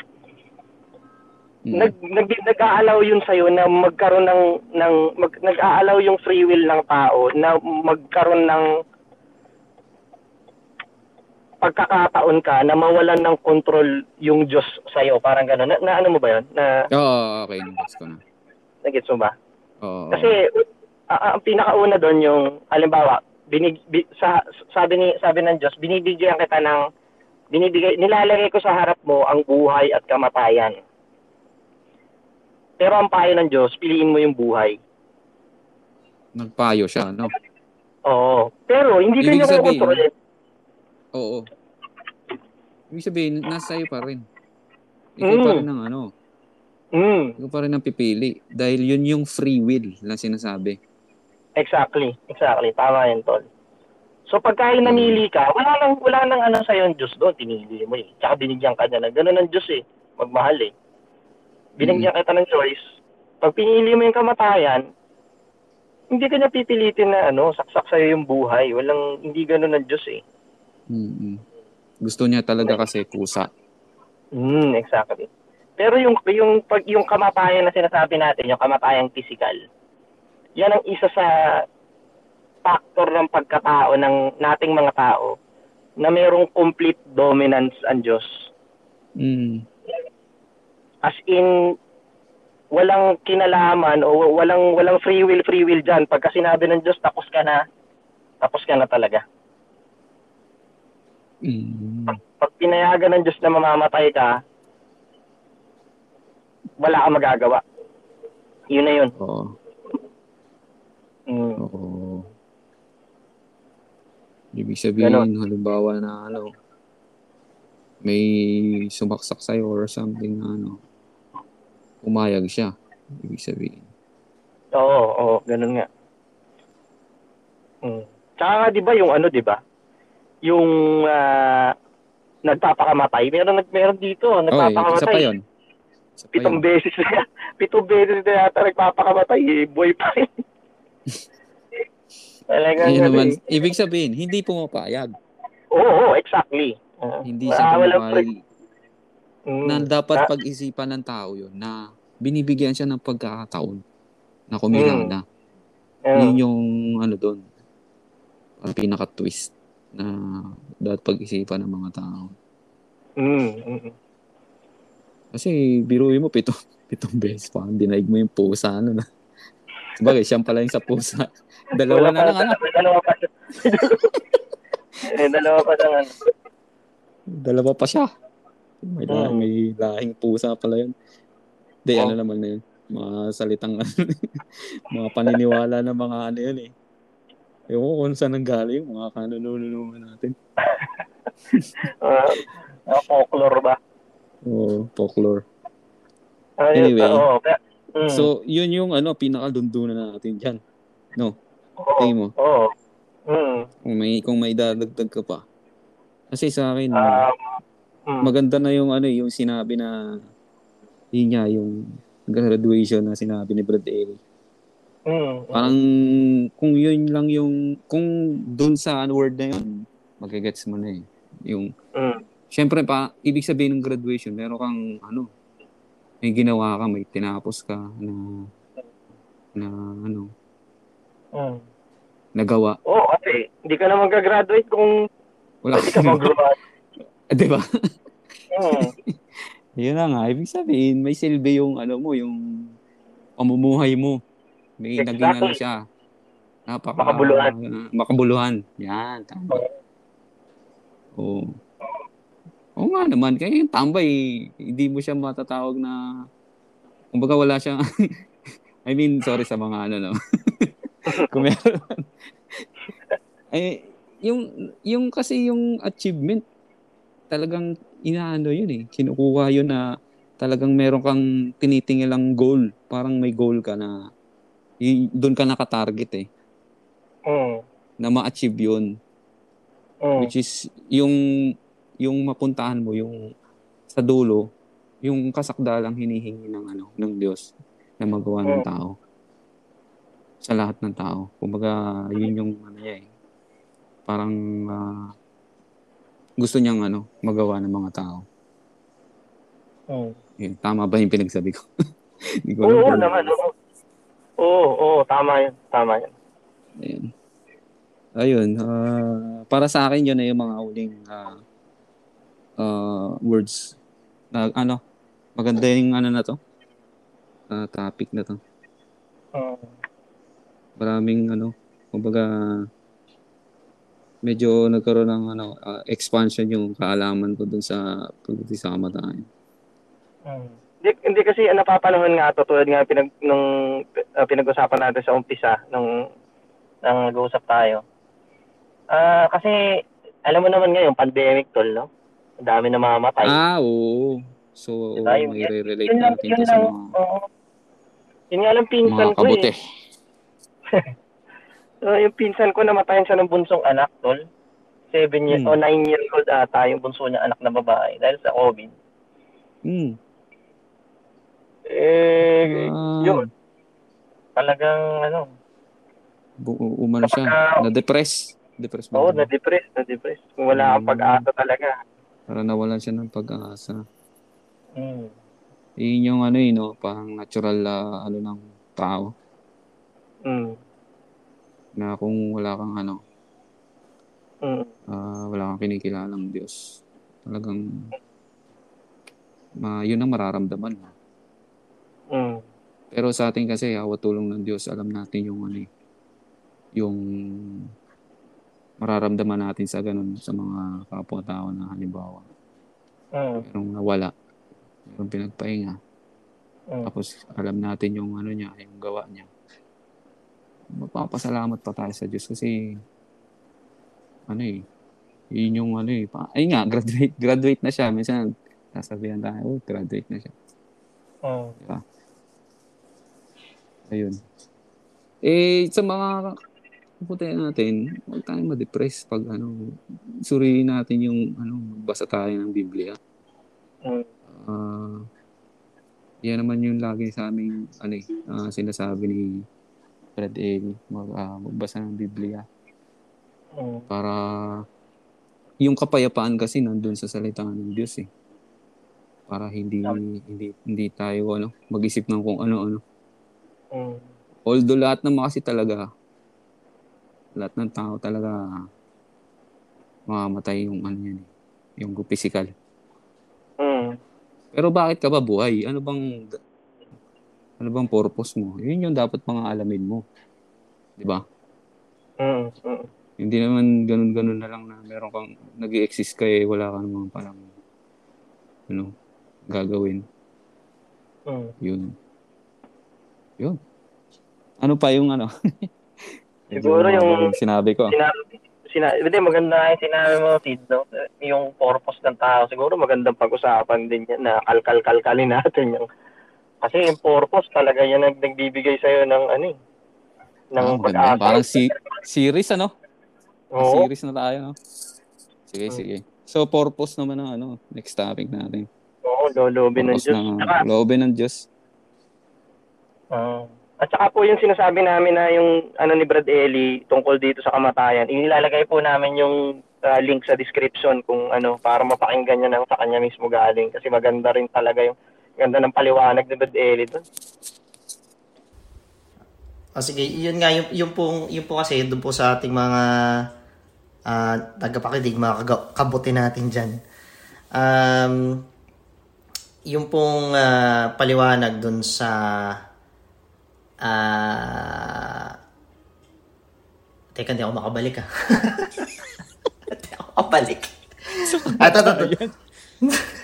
May dalawa ka dun yung sa Apocalypse. Hindi, ang sinabi ko yata doon yung gano, yung kung gusto, gusto parang iniyaya kung, kung gusto, kung gusto nilang mapakinggan yung sinabi ni Brad Ellie tungkol sa graduation, yun yung sinasabi natin doon eh. Ah, yan, yan, yan. Tama. Ayan, Oo, pwede. meron, i, ilalagay, ilalagay namin yung, Natin. ilalagay po namin yung link ah doon sa description ng podcast na to ta para para mapakinggan din nila kung yung sinasabi natin tungkol sa paliwanag ni Brad Ellie bakit mas importante yung kamatayan ng isang naglilingkod sa Diyos kaysa sa pagkapanganak niya. Yun.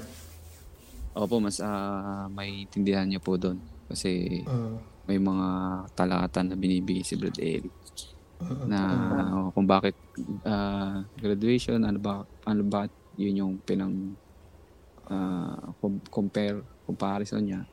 Mm. Yun. Mas maganda Oo. po ba, mga kabote, doon natin pakinggan. Mm. Mas ah, detalyado. Mm. Yun. At Lagay yung natin sinabi, yung ano, no? Oo, yun. Yung Tama link. yung sinabi mo, yung description. Yung link. Mm. At saka Sid, yung, ah, yung gusto ko lang din banggitin yung ah, kasi di, di ba ini- inilista natin yung mga kamatayang klase, ka- kamatayan na nasa Biblia, no? So, ang ano nga natin, summary natin, in summary, yung kamatayang physical, tapos yung ka- kamatayang spiritual, yung bagamat buhay patay, tapos Oo. yung kamatayan na diniscuss natin ngayon, yung kamata- bakit mahalaga sa Diyos yung kamatayan ng kanyang mga banal, pero meron tayong iniwan, iniiwan na hindi natin napakailaman, yung nandoon sa Apocalypse, na yung kamatayan na nakasakay sa kabayo, kamatayan din tawag doon, Sid, eh. Na Oo. entity, yung binanggit nga natin kanina. Tapos, yung kamatayan naman, na ikalawang kamatayan, yan po ay ipinaliwanag ni Brother Eli ng napakatindi ng detalye sa sa mga exposition. Um, bistahin nyo lang po yung ano yung ang dating daan ah, YouTube page or di kaya yung ah, The Old Path ah, YouTube pages. Tapos yung Brother Eli ah, YouTube page. Yun, andun, andun po yung paliwanag niyan tungkol dyan. Maganda marinig din nila yun dahil maga- napaka, napaka unique ng paliwanag ni Brother Eli tungkol dyan eh. Oo. Tama. Mm. Agree ako dyan. Ayun, na sige. May, meron pa ba tayong ano? Siguro, sa akin, yun na yung ano, eh, pinaka-outro natin siguro sa topic. Mm. Yup. Agree. Ay, maano ko lang, tol. Maano ko lang. Kasi, na- ngay- kasi bin- binabasa ko yung apocalypse, eh, yung apocalypse, yung, gaw, yung ah, gawa.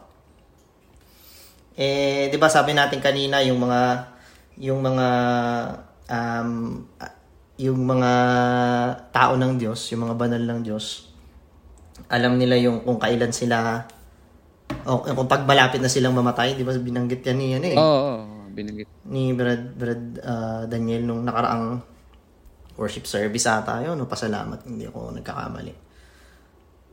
Ah, yun, si ano pala eh, si, si, si, bukod kay, kasi ngayon ko lang nakita, no? Pero bukod kay Pablo, di ba sabi niya, sabi niya, ako inaalay na, no? Hmm. Teka. Teka lang, ah. Sige. Medyo, ano, medyo chop yung dating mo dito sa akin. Oo nga, yun. pero okay lang yan sa record. Oo. Eh, kaya Okay lang, hindi ko lang ma... Huhulaan Hindi mo ko yung mga ano, eh, words na naputol. I-analyze ko pa eh. Yun lang. Teka lang ha, hanapin ko lang yung talata. Dali, dali, dali, dali, dali. Yun, nakita ko na. So, di ba si, si, si ano nga, no? Si Apostol Pablo, sabi niya, ako'y malapit na alay na gano'n.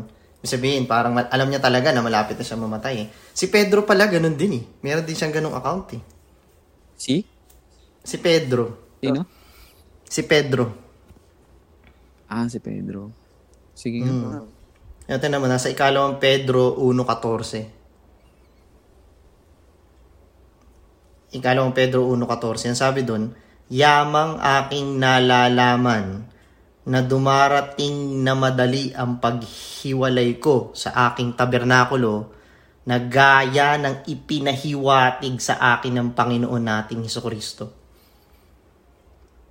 Pagdating ng 15, oo, pagsisikapan ko na sa tuwi-tuwi na, pagkamatay ko'y inyong maaalala ang mga bagay na ito. Hmm. Mm, yun yung departing words niya nung tatapusin niya na yung ikalawang Pedro. Ibig sabihin, talagang yung mga lingkod ng Diyos, binibigyan niya ng ano, binibigyan talaga yan ng mga palatandaan na malapit na silang graduate. Hmm. Oh, yun. Yun na siguro. O, Siguro, okay na tayo dun. Oh, Ah, next portion, next portion tayo, yung Trending. Latest trend. latest trend eh. ano ba yung latest? May pinost ka eh. Yung, ah, ano ba yun? Nakalimutan ko. Sobrang tagal na kasi nun eh. Hindi na siya latest. Hindi na siya ba? O may iba ka pang latest dyan? Teka, tingnan natin sa Facebook. Eh, tayo naman eh. Oo, tama, tama. Facebook lang tayo maasa eh. Ano ba mga valuable na pwede natin makita rito sa Facebook? Pwede nating ipang latest trend. Baka ikaw, may ano ka, naisip ka. Latest trend. Hmm. Alam mo ba yung ano, yung meron na ba tayong official tally nung ilan yung nabautismoan? Wala pa. 4,000 pa lang yung ano eh. Hindi ang sinabi. Mm.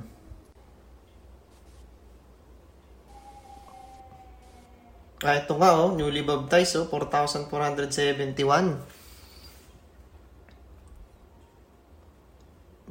4,400. Official, ano ba, tally ba to?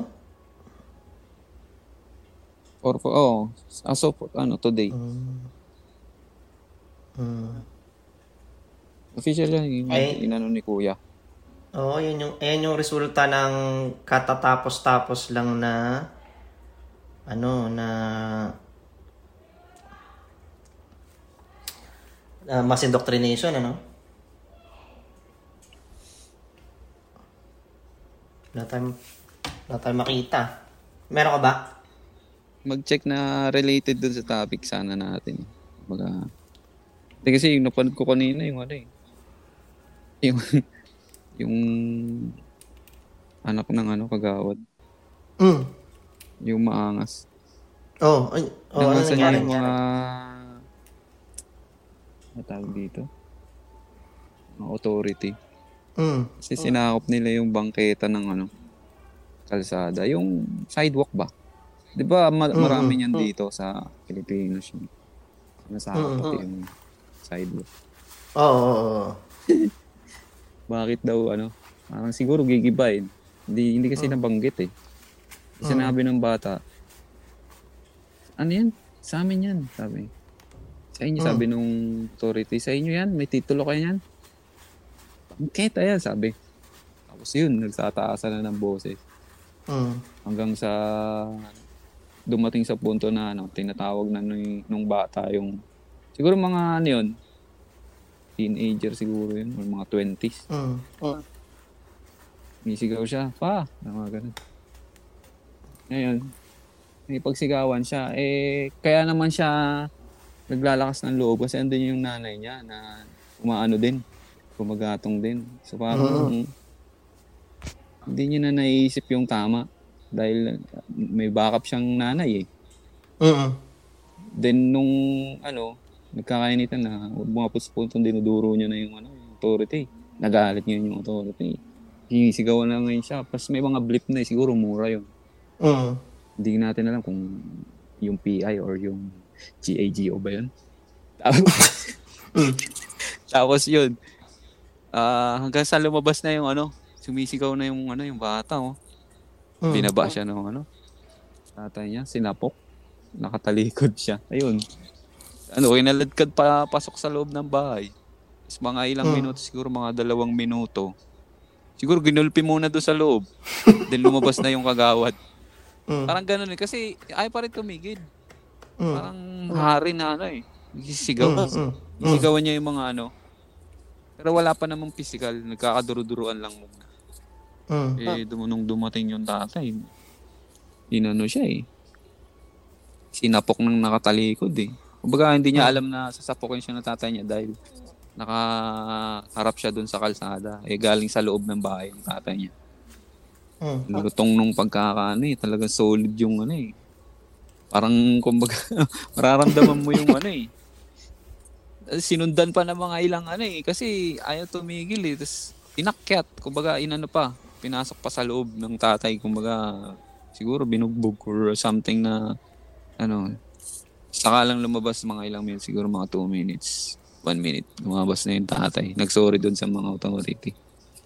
Yung Ah, nanay din, inano niya, sinigawan niya na ano, ano ba, mali nga eh. Kumagano na siya. Mm. So, hindi niya kinukonsinte yung ano, yung anak niya na, Mm. na, na mali. So, doon Mm. nag ano yung mga magawad sa kanya. Oo, yun. Kumaga nag-agree na, oo, mali kasi yun. Mali yun na Alam, Mm. kumbaga alam naman nung kagawad na nag-encroach talaga sila dun sa sidewalk. Mm. Yun. Kaya, trending, yun yung trending sa ano. Ilan, ilang taon na yung bata? Ilang taon na yung teenager? Ano eh? Oh, mga parang teenager eh. Mga college, parang college, ano na eh. Oo. Ganun, mga matangkad na kasi, Mm. lalaki.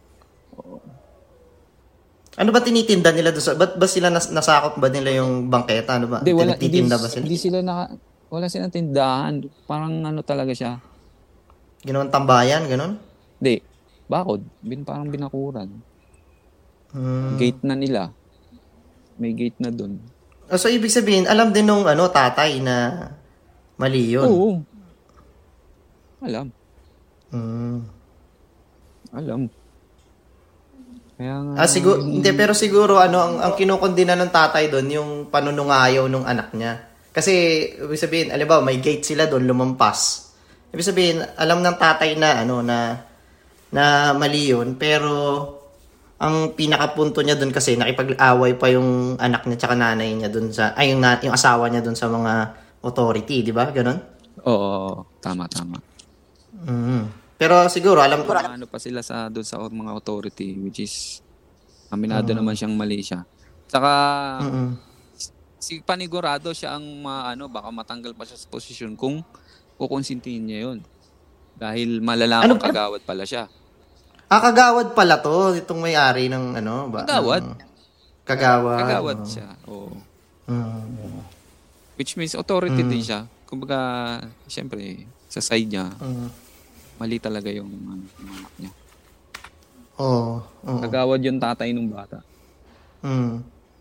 Pero eh, ma- pinapakita lang no na yung talagang konting kapangyarihan ng tao, talagang ano yun, no?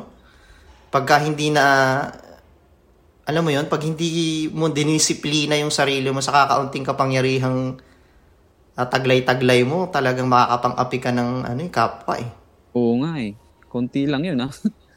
Oo eh. Eh, biro mo, anak ng kagawad, ni wala pa, ni hindi nga kagawad Hindi yun. pa nga presidente. Hindi pa presidente ng Pilipinas yung tatay niya. Ganun na siya, ano? Hmm. Yun Oo. yung nagpalapalakas ng loob sa kanya kaya siya nag uh, ganun. Ah, akala niya Saka, maback upan. Siguro sa pag mm, sa pagpapalaki sa kanya siguro. Ah, oo, sigurado 'yun. Sigurado 'yun sa nasaan. Alam mo, alam mo ano 'yan eh. Sabi nga ni sabi nga ni Brad Ellie. Hmm. Sabi nga ni Brad Ellie, alam mo ang ang numero unong target ni Satanas sa ano sa isang sa ating mga tao, no? Yung basic unit eh, which is yung pamilya eh. Kapag ka ang pamilya na na-corrupt, dire-diretso na yan, magkakadugtong yan mula sa tatay, sa asawa, sa asawang babae, maging sa mga anak. Pagka pagka pagka mali yung paraan ng pagpapalaki mo, talagang gagawa ka ng ano, ng maraming maraming masamang tao kumbaga. pagka ano, Ikaw ba yung nag-post nun? Yung illegal, ano yun? Legalize daw? ang alin. Ano? Best friend na no? Ah, oo, nakita ko, oo, nakita ko yun sa, ano, sa, yan, ka- ah, ah, parang ganito nga din yan, yung, oo, ako nag-post nun. Grabe yung Meron- kabataan, ano? Oo, na ano daw, na normalize, no, inormalize yung, yung friends with benefits ba? Yung friends with Oo, benefits. oo. Na pagka best friend mo, okay lang daw na makipag, ah, makipag-sex ka sa kanya. Basta wala daw kayong tinatapakan tao. Ganun yung punto naman. No, but teenager din yun. Teenager din. Yun, yun ang mga kinakaharap ng mga ano, mga kabataan ngayon, ganyang mga klaseng kaisipan.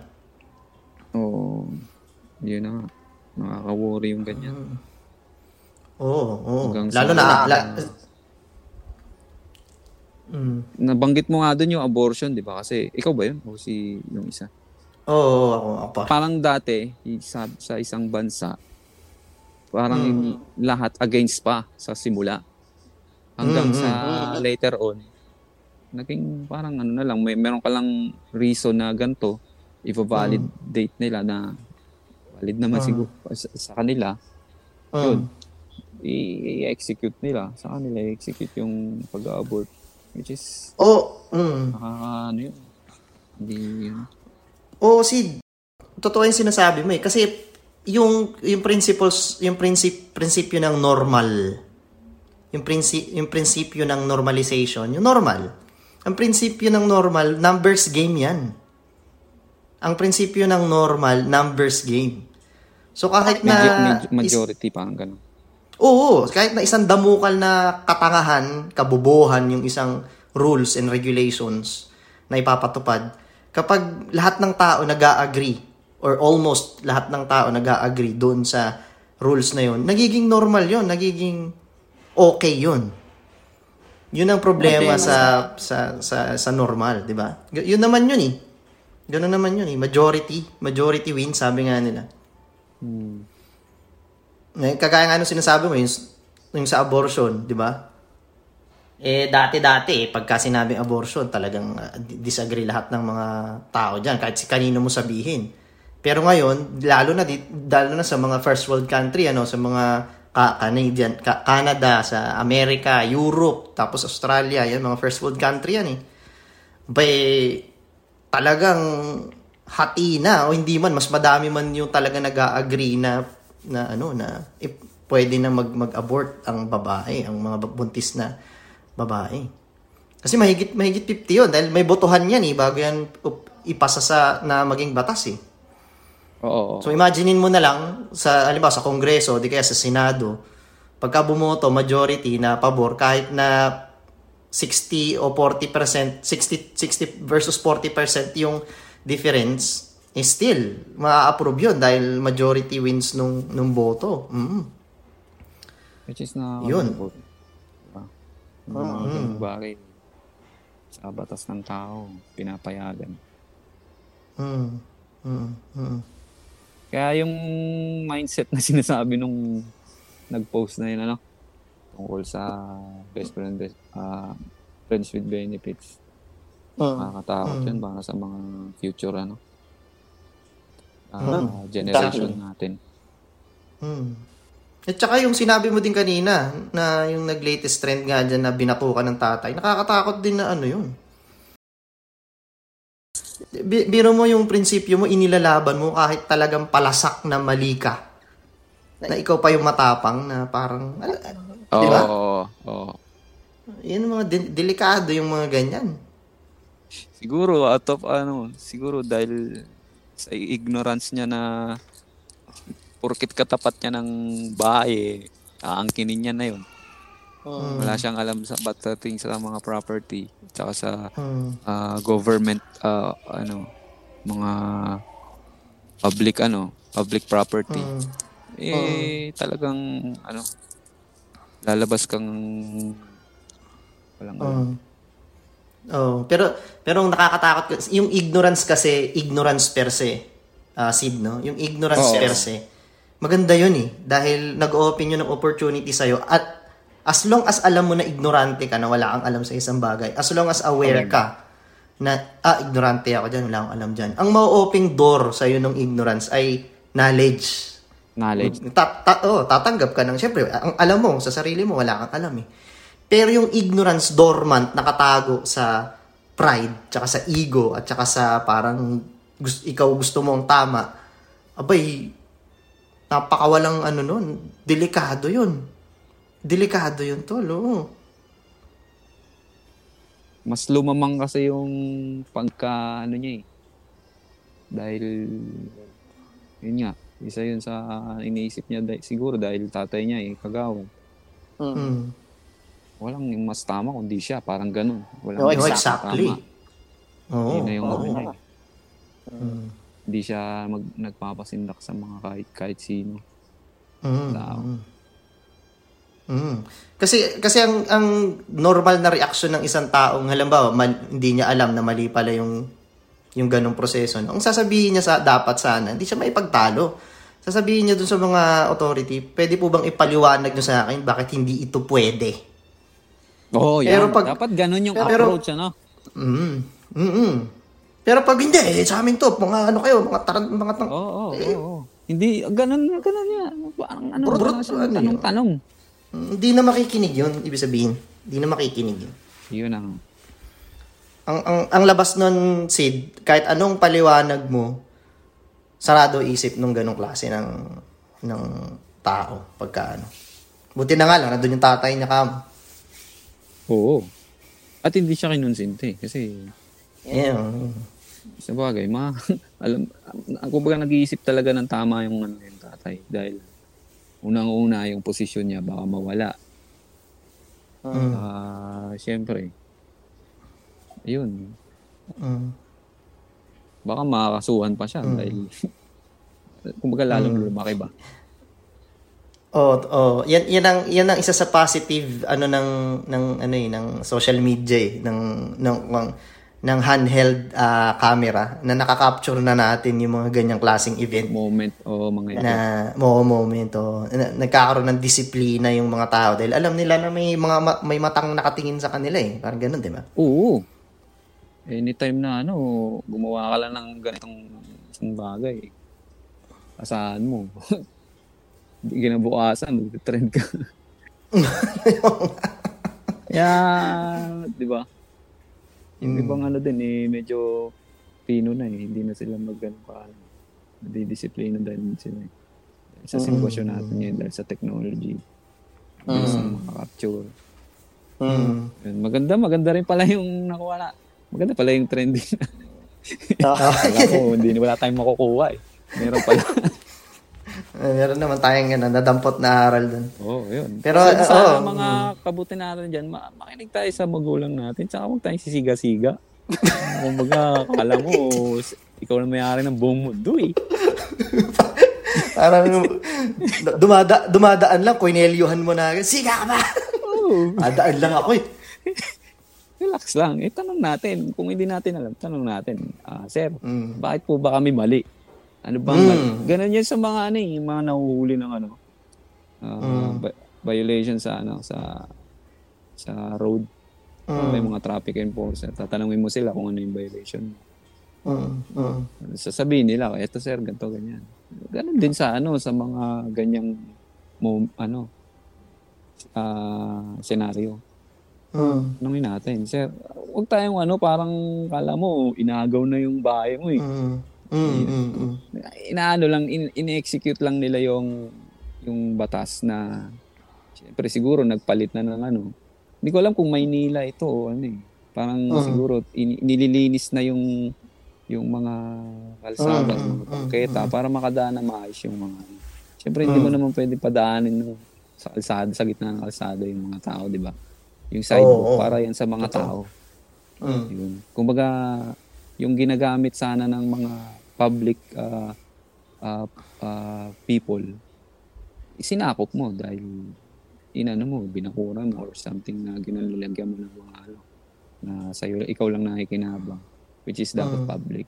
So, y- y- doon pumapasok yung mga authority na sinasaway ka. Kumbaga, Mm. ah ito, ang gamit talaga niyan, eh, public, ano, sidewalk. Dadaanan niya ng tao dahil ito, itong portion na to, is kalsada na. Hindi mo na siya pwedeng padaanin dyan dahil sa- sasagasaan yan, di ba? Masagasaan ng mga sasakyan. Dahil yung road para naman yan sa mga vehicle. Mm. Yun. Eh, kaya, ano lang tayo, chill lang. Eh, tanong natin, baka. Kita mo na ano katuloy. Ah, Nabato. mga- Nakonyatang ka. Nabonyatang ka. Hindi kasi ganun Nabonyat. dati sa pag kung, kumbaga parang makisalo, meron nga nag-comment, makihalo ka lang sa ano, usapan ng mga matatanda. Dati, kumbaga kinukumpara niya kasi yung ngayon dun sa dati. Yung yung senaryo na, na napanood niya dun sa dating kabataan niya na makisingit ka nga lang sa usapan ng matatanda eh. Magagalitan ka na eh dahil ano ka ba? Sino? Ang liit-liit mo pa eh. Hindi mo pa nga alam yung mga pinag-uusapan namin eh. Ngayon, ito, ik- ikaw itong ganyang edad mo, nakikipagsagutan ka sa authority. Nakikipagsigawan ka, nakikipagmurahan ka. Mm. Di ba? Mm. Anong, anong klaseng ah, pamumuhay or ah, mga na, Pagpapalaki. mo, pagpapalaki sa'yo. Ano ba yung mga nakita mo? Bakit ganyan ka umasta? Di ba? Mm. Mm. Yun, yun yung yun yung nakita nung ano nag-comment. Uh, Kumbaga na-share niya lang na Which is, oo naman, kahit ako nung bata ako, ganun eh. Maki, ano ka lang, hindi, hindi ka talaga basta-basta makakaano kasi syempre, usapang matatanda. Mm. Dahil, oo, oh, ganun na. Yun. yun ah, ano, napahaba ako. Ikaw, ano ba? ano pa ba? ano natin? Hindi. Oo, hindi. Yun nga. Hindi, minsan kasi talagang ano eh, ang mga ang pangit na kasi ng imahe ng ng mga authority diyan sa diyan sa atin dito sa atin sa Pilipinas, uh, Sydney. Kaya kaya isa din 'yan sa dahilan bakit parang hindi sila nire-respeto, mm. 'di ba? Yung mga yeah, tipong oo, tama. Lalo na yung mga kapulisan, yung mga barangay tanod, yung mga oo. MMDA. Kasi may mga ano din na mm Pangit na ng imahe nila na aapihin ka o kokotongan ka ganun o dungisan na. Kaya siguro ganyan din yung ano, yung reaction ng bata na yan. Lalo na, siyempre kapag ka teenager, talagang puro, puro social media ang aatupag-atupagin yan eh. Sa social media, napakadaming ano eh.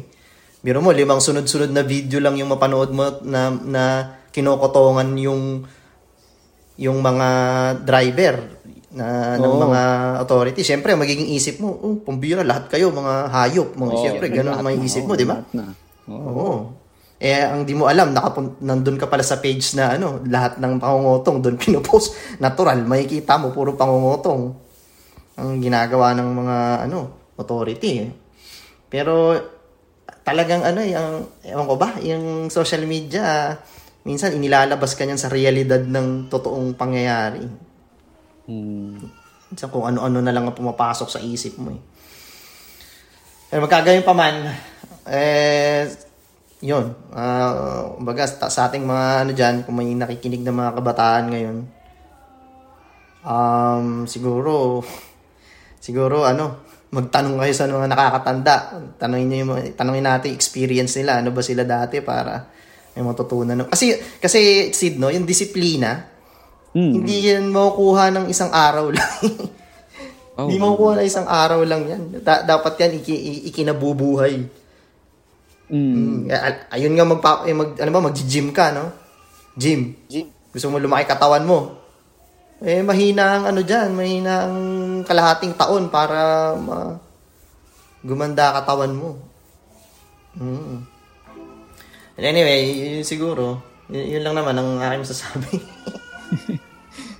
yun po, so paano may napulot tayong ano doon sa trending na yun. Uh, sana meron, ano? sana meron kayong mapulot yung mga kabutan, kabutin natin yun. Mm. Uh, paano? Ano na tayo? Uh, wrap up. Wrap up na. So, mm. yun po, hanggang sa muli. Uh, abangan niyo po kami sa sunod naming episode. Sana makasama natin yung dati nating guest, ano? Robin Dana. Mm, Pero, okay lang kung uh, tayong dalawa ulit uh, load and rock. Next episode, kita-kita ulit tayo mga kapatid. Maraming salamat po sa mga nakikinig at sa mga nakinig sa mga previous episode namin. Sana pagka may time lang naman kayo. Pero na, ang nire-recommenda po namin ay uh, makinig din po kayo lalong lalo't higit na sa mga official pages ng dating daan ng MCGI, Brad Eli, at Brad Daniel um, lahat po ng mga natutunan namin sa kanila, eh, yun lang din naman po ang hinuhugot namin. Kaya kami may mga nasasabing mga ganito. Tawat tulong ng Diyos. Kaya kung ano po, siguro iniimbitahan po namin kayo makinig sa uh, sa kay Brother Eli, Brother Daniel. Kat tapos pag may spare time kayo, mga mga kabuti natin, eh, eh siguro sundutan nyo rin kami ng konting pakikiling. Pero yun po ang recommendation po talaga namin sa inyo. Eh. Pakinggan nyo po sila. Napakadami nyo matututunan. Rock, may singit ko. Pwede rin siguro sila mag-suggest. Ano? uh. Alam mo, ano eh, may mag-suggest ng topic or kung anong gusto nila ano. Mm, mm. Oo, pwede po. Mm.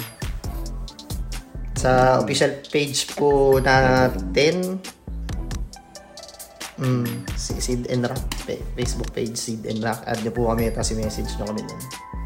Apo. Okay. Ano ba tayo, ano? Ay, ba, binabati pala, na, pala namin po yung mga, ano dyan, ano? Mga kabuti namin dyan sa, uh, meron tayong kabuti sa UK. Uy! Kala yun. Um, pala. We are very glad that you guys are uh, listening. Thank you so much for your time. And uh, hanggang doon lang po yung bit bit bit bit kong English. meron meron din tayo Thank you. sa Thank you very much. meron din tayo sa Amerika. Sa Estados Unidos. Thank you so Oh, much same, po. same. Mm. uh, I hope that uh, you uh, you're you're doing fine in despite of all these things that's happening in our in our uh, surroundings lalo na dahil COVID ma- matindi din dyan ang COVID sa Estados Unidos eh Hmm. at saka po sa I think Roma, they Romania are uh, mask free now. Tax. oh, oh. yeah uh, oh, oh. Yeah. I- I- Okay. Yeah, I, th- I think so nice. too. yeah. Sana magaya ng buong mundo na magkaroon na ng mask free. Ah, paano si? Di na tayo, ano, paano, di na natin patatagalin to. Di po, ah, salamat po sa Panginoon sa pagkakataon. Sana po sa susunod kong lolobin ay ah, kita-kita po po tayo. Ay, magkarinigan. Yun. Sige po. Tap. Ano man po ang aming magawa, ano man po ang aming matapos, mananatili po kaming alipin ng Diyos ng walang kabuluhan. en ambos posibles.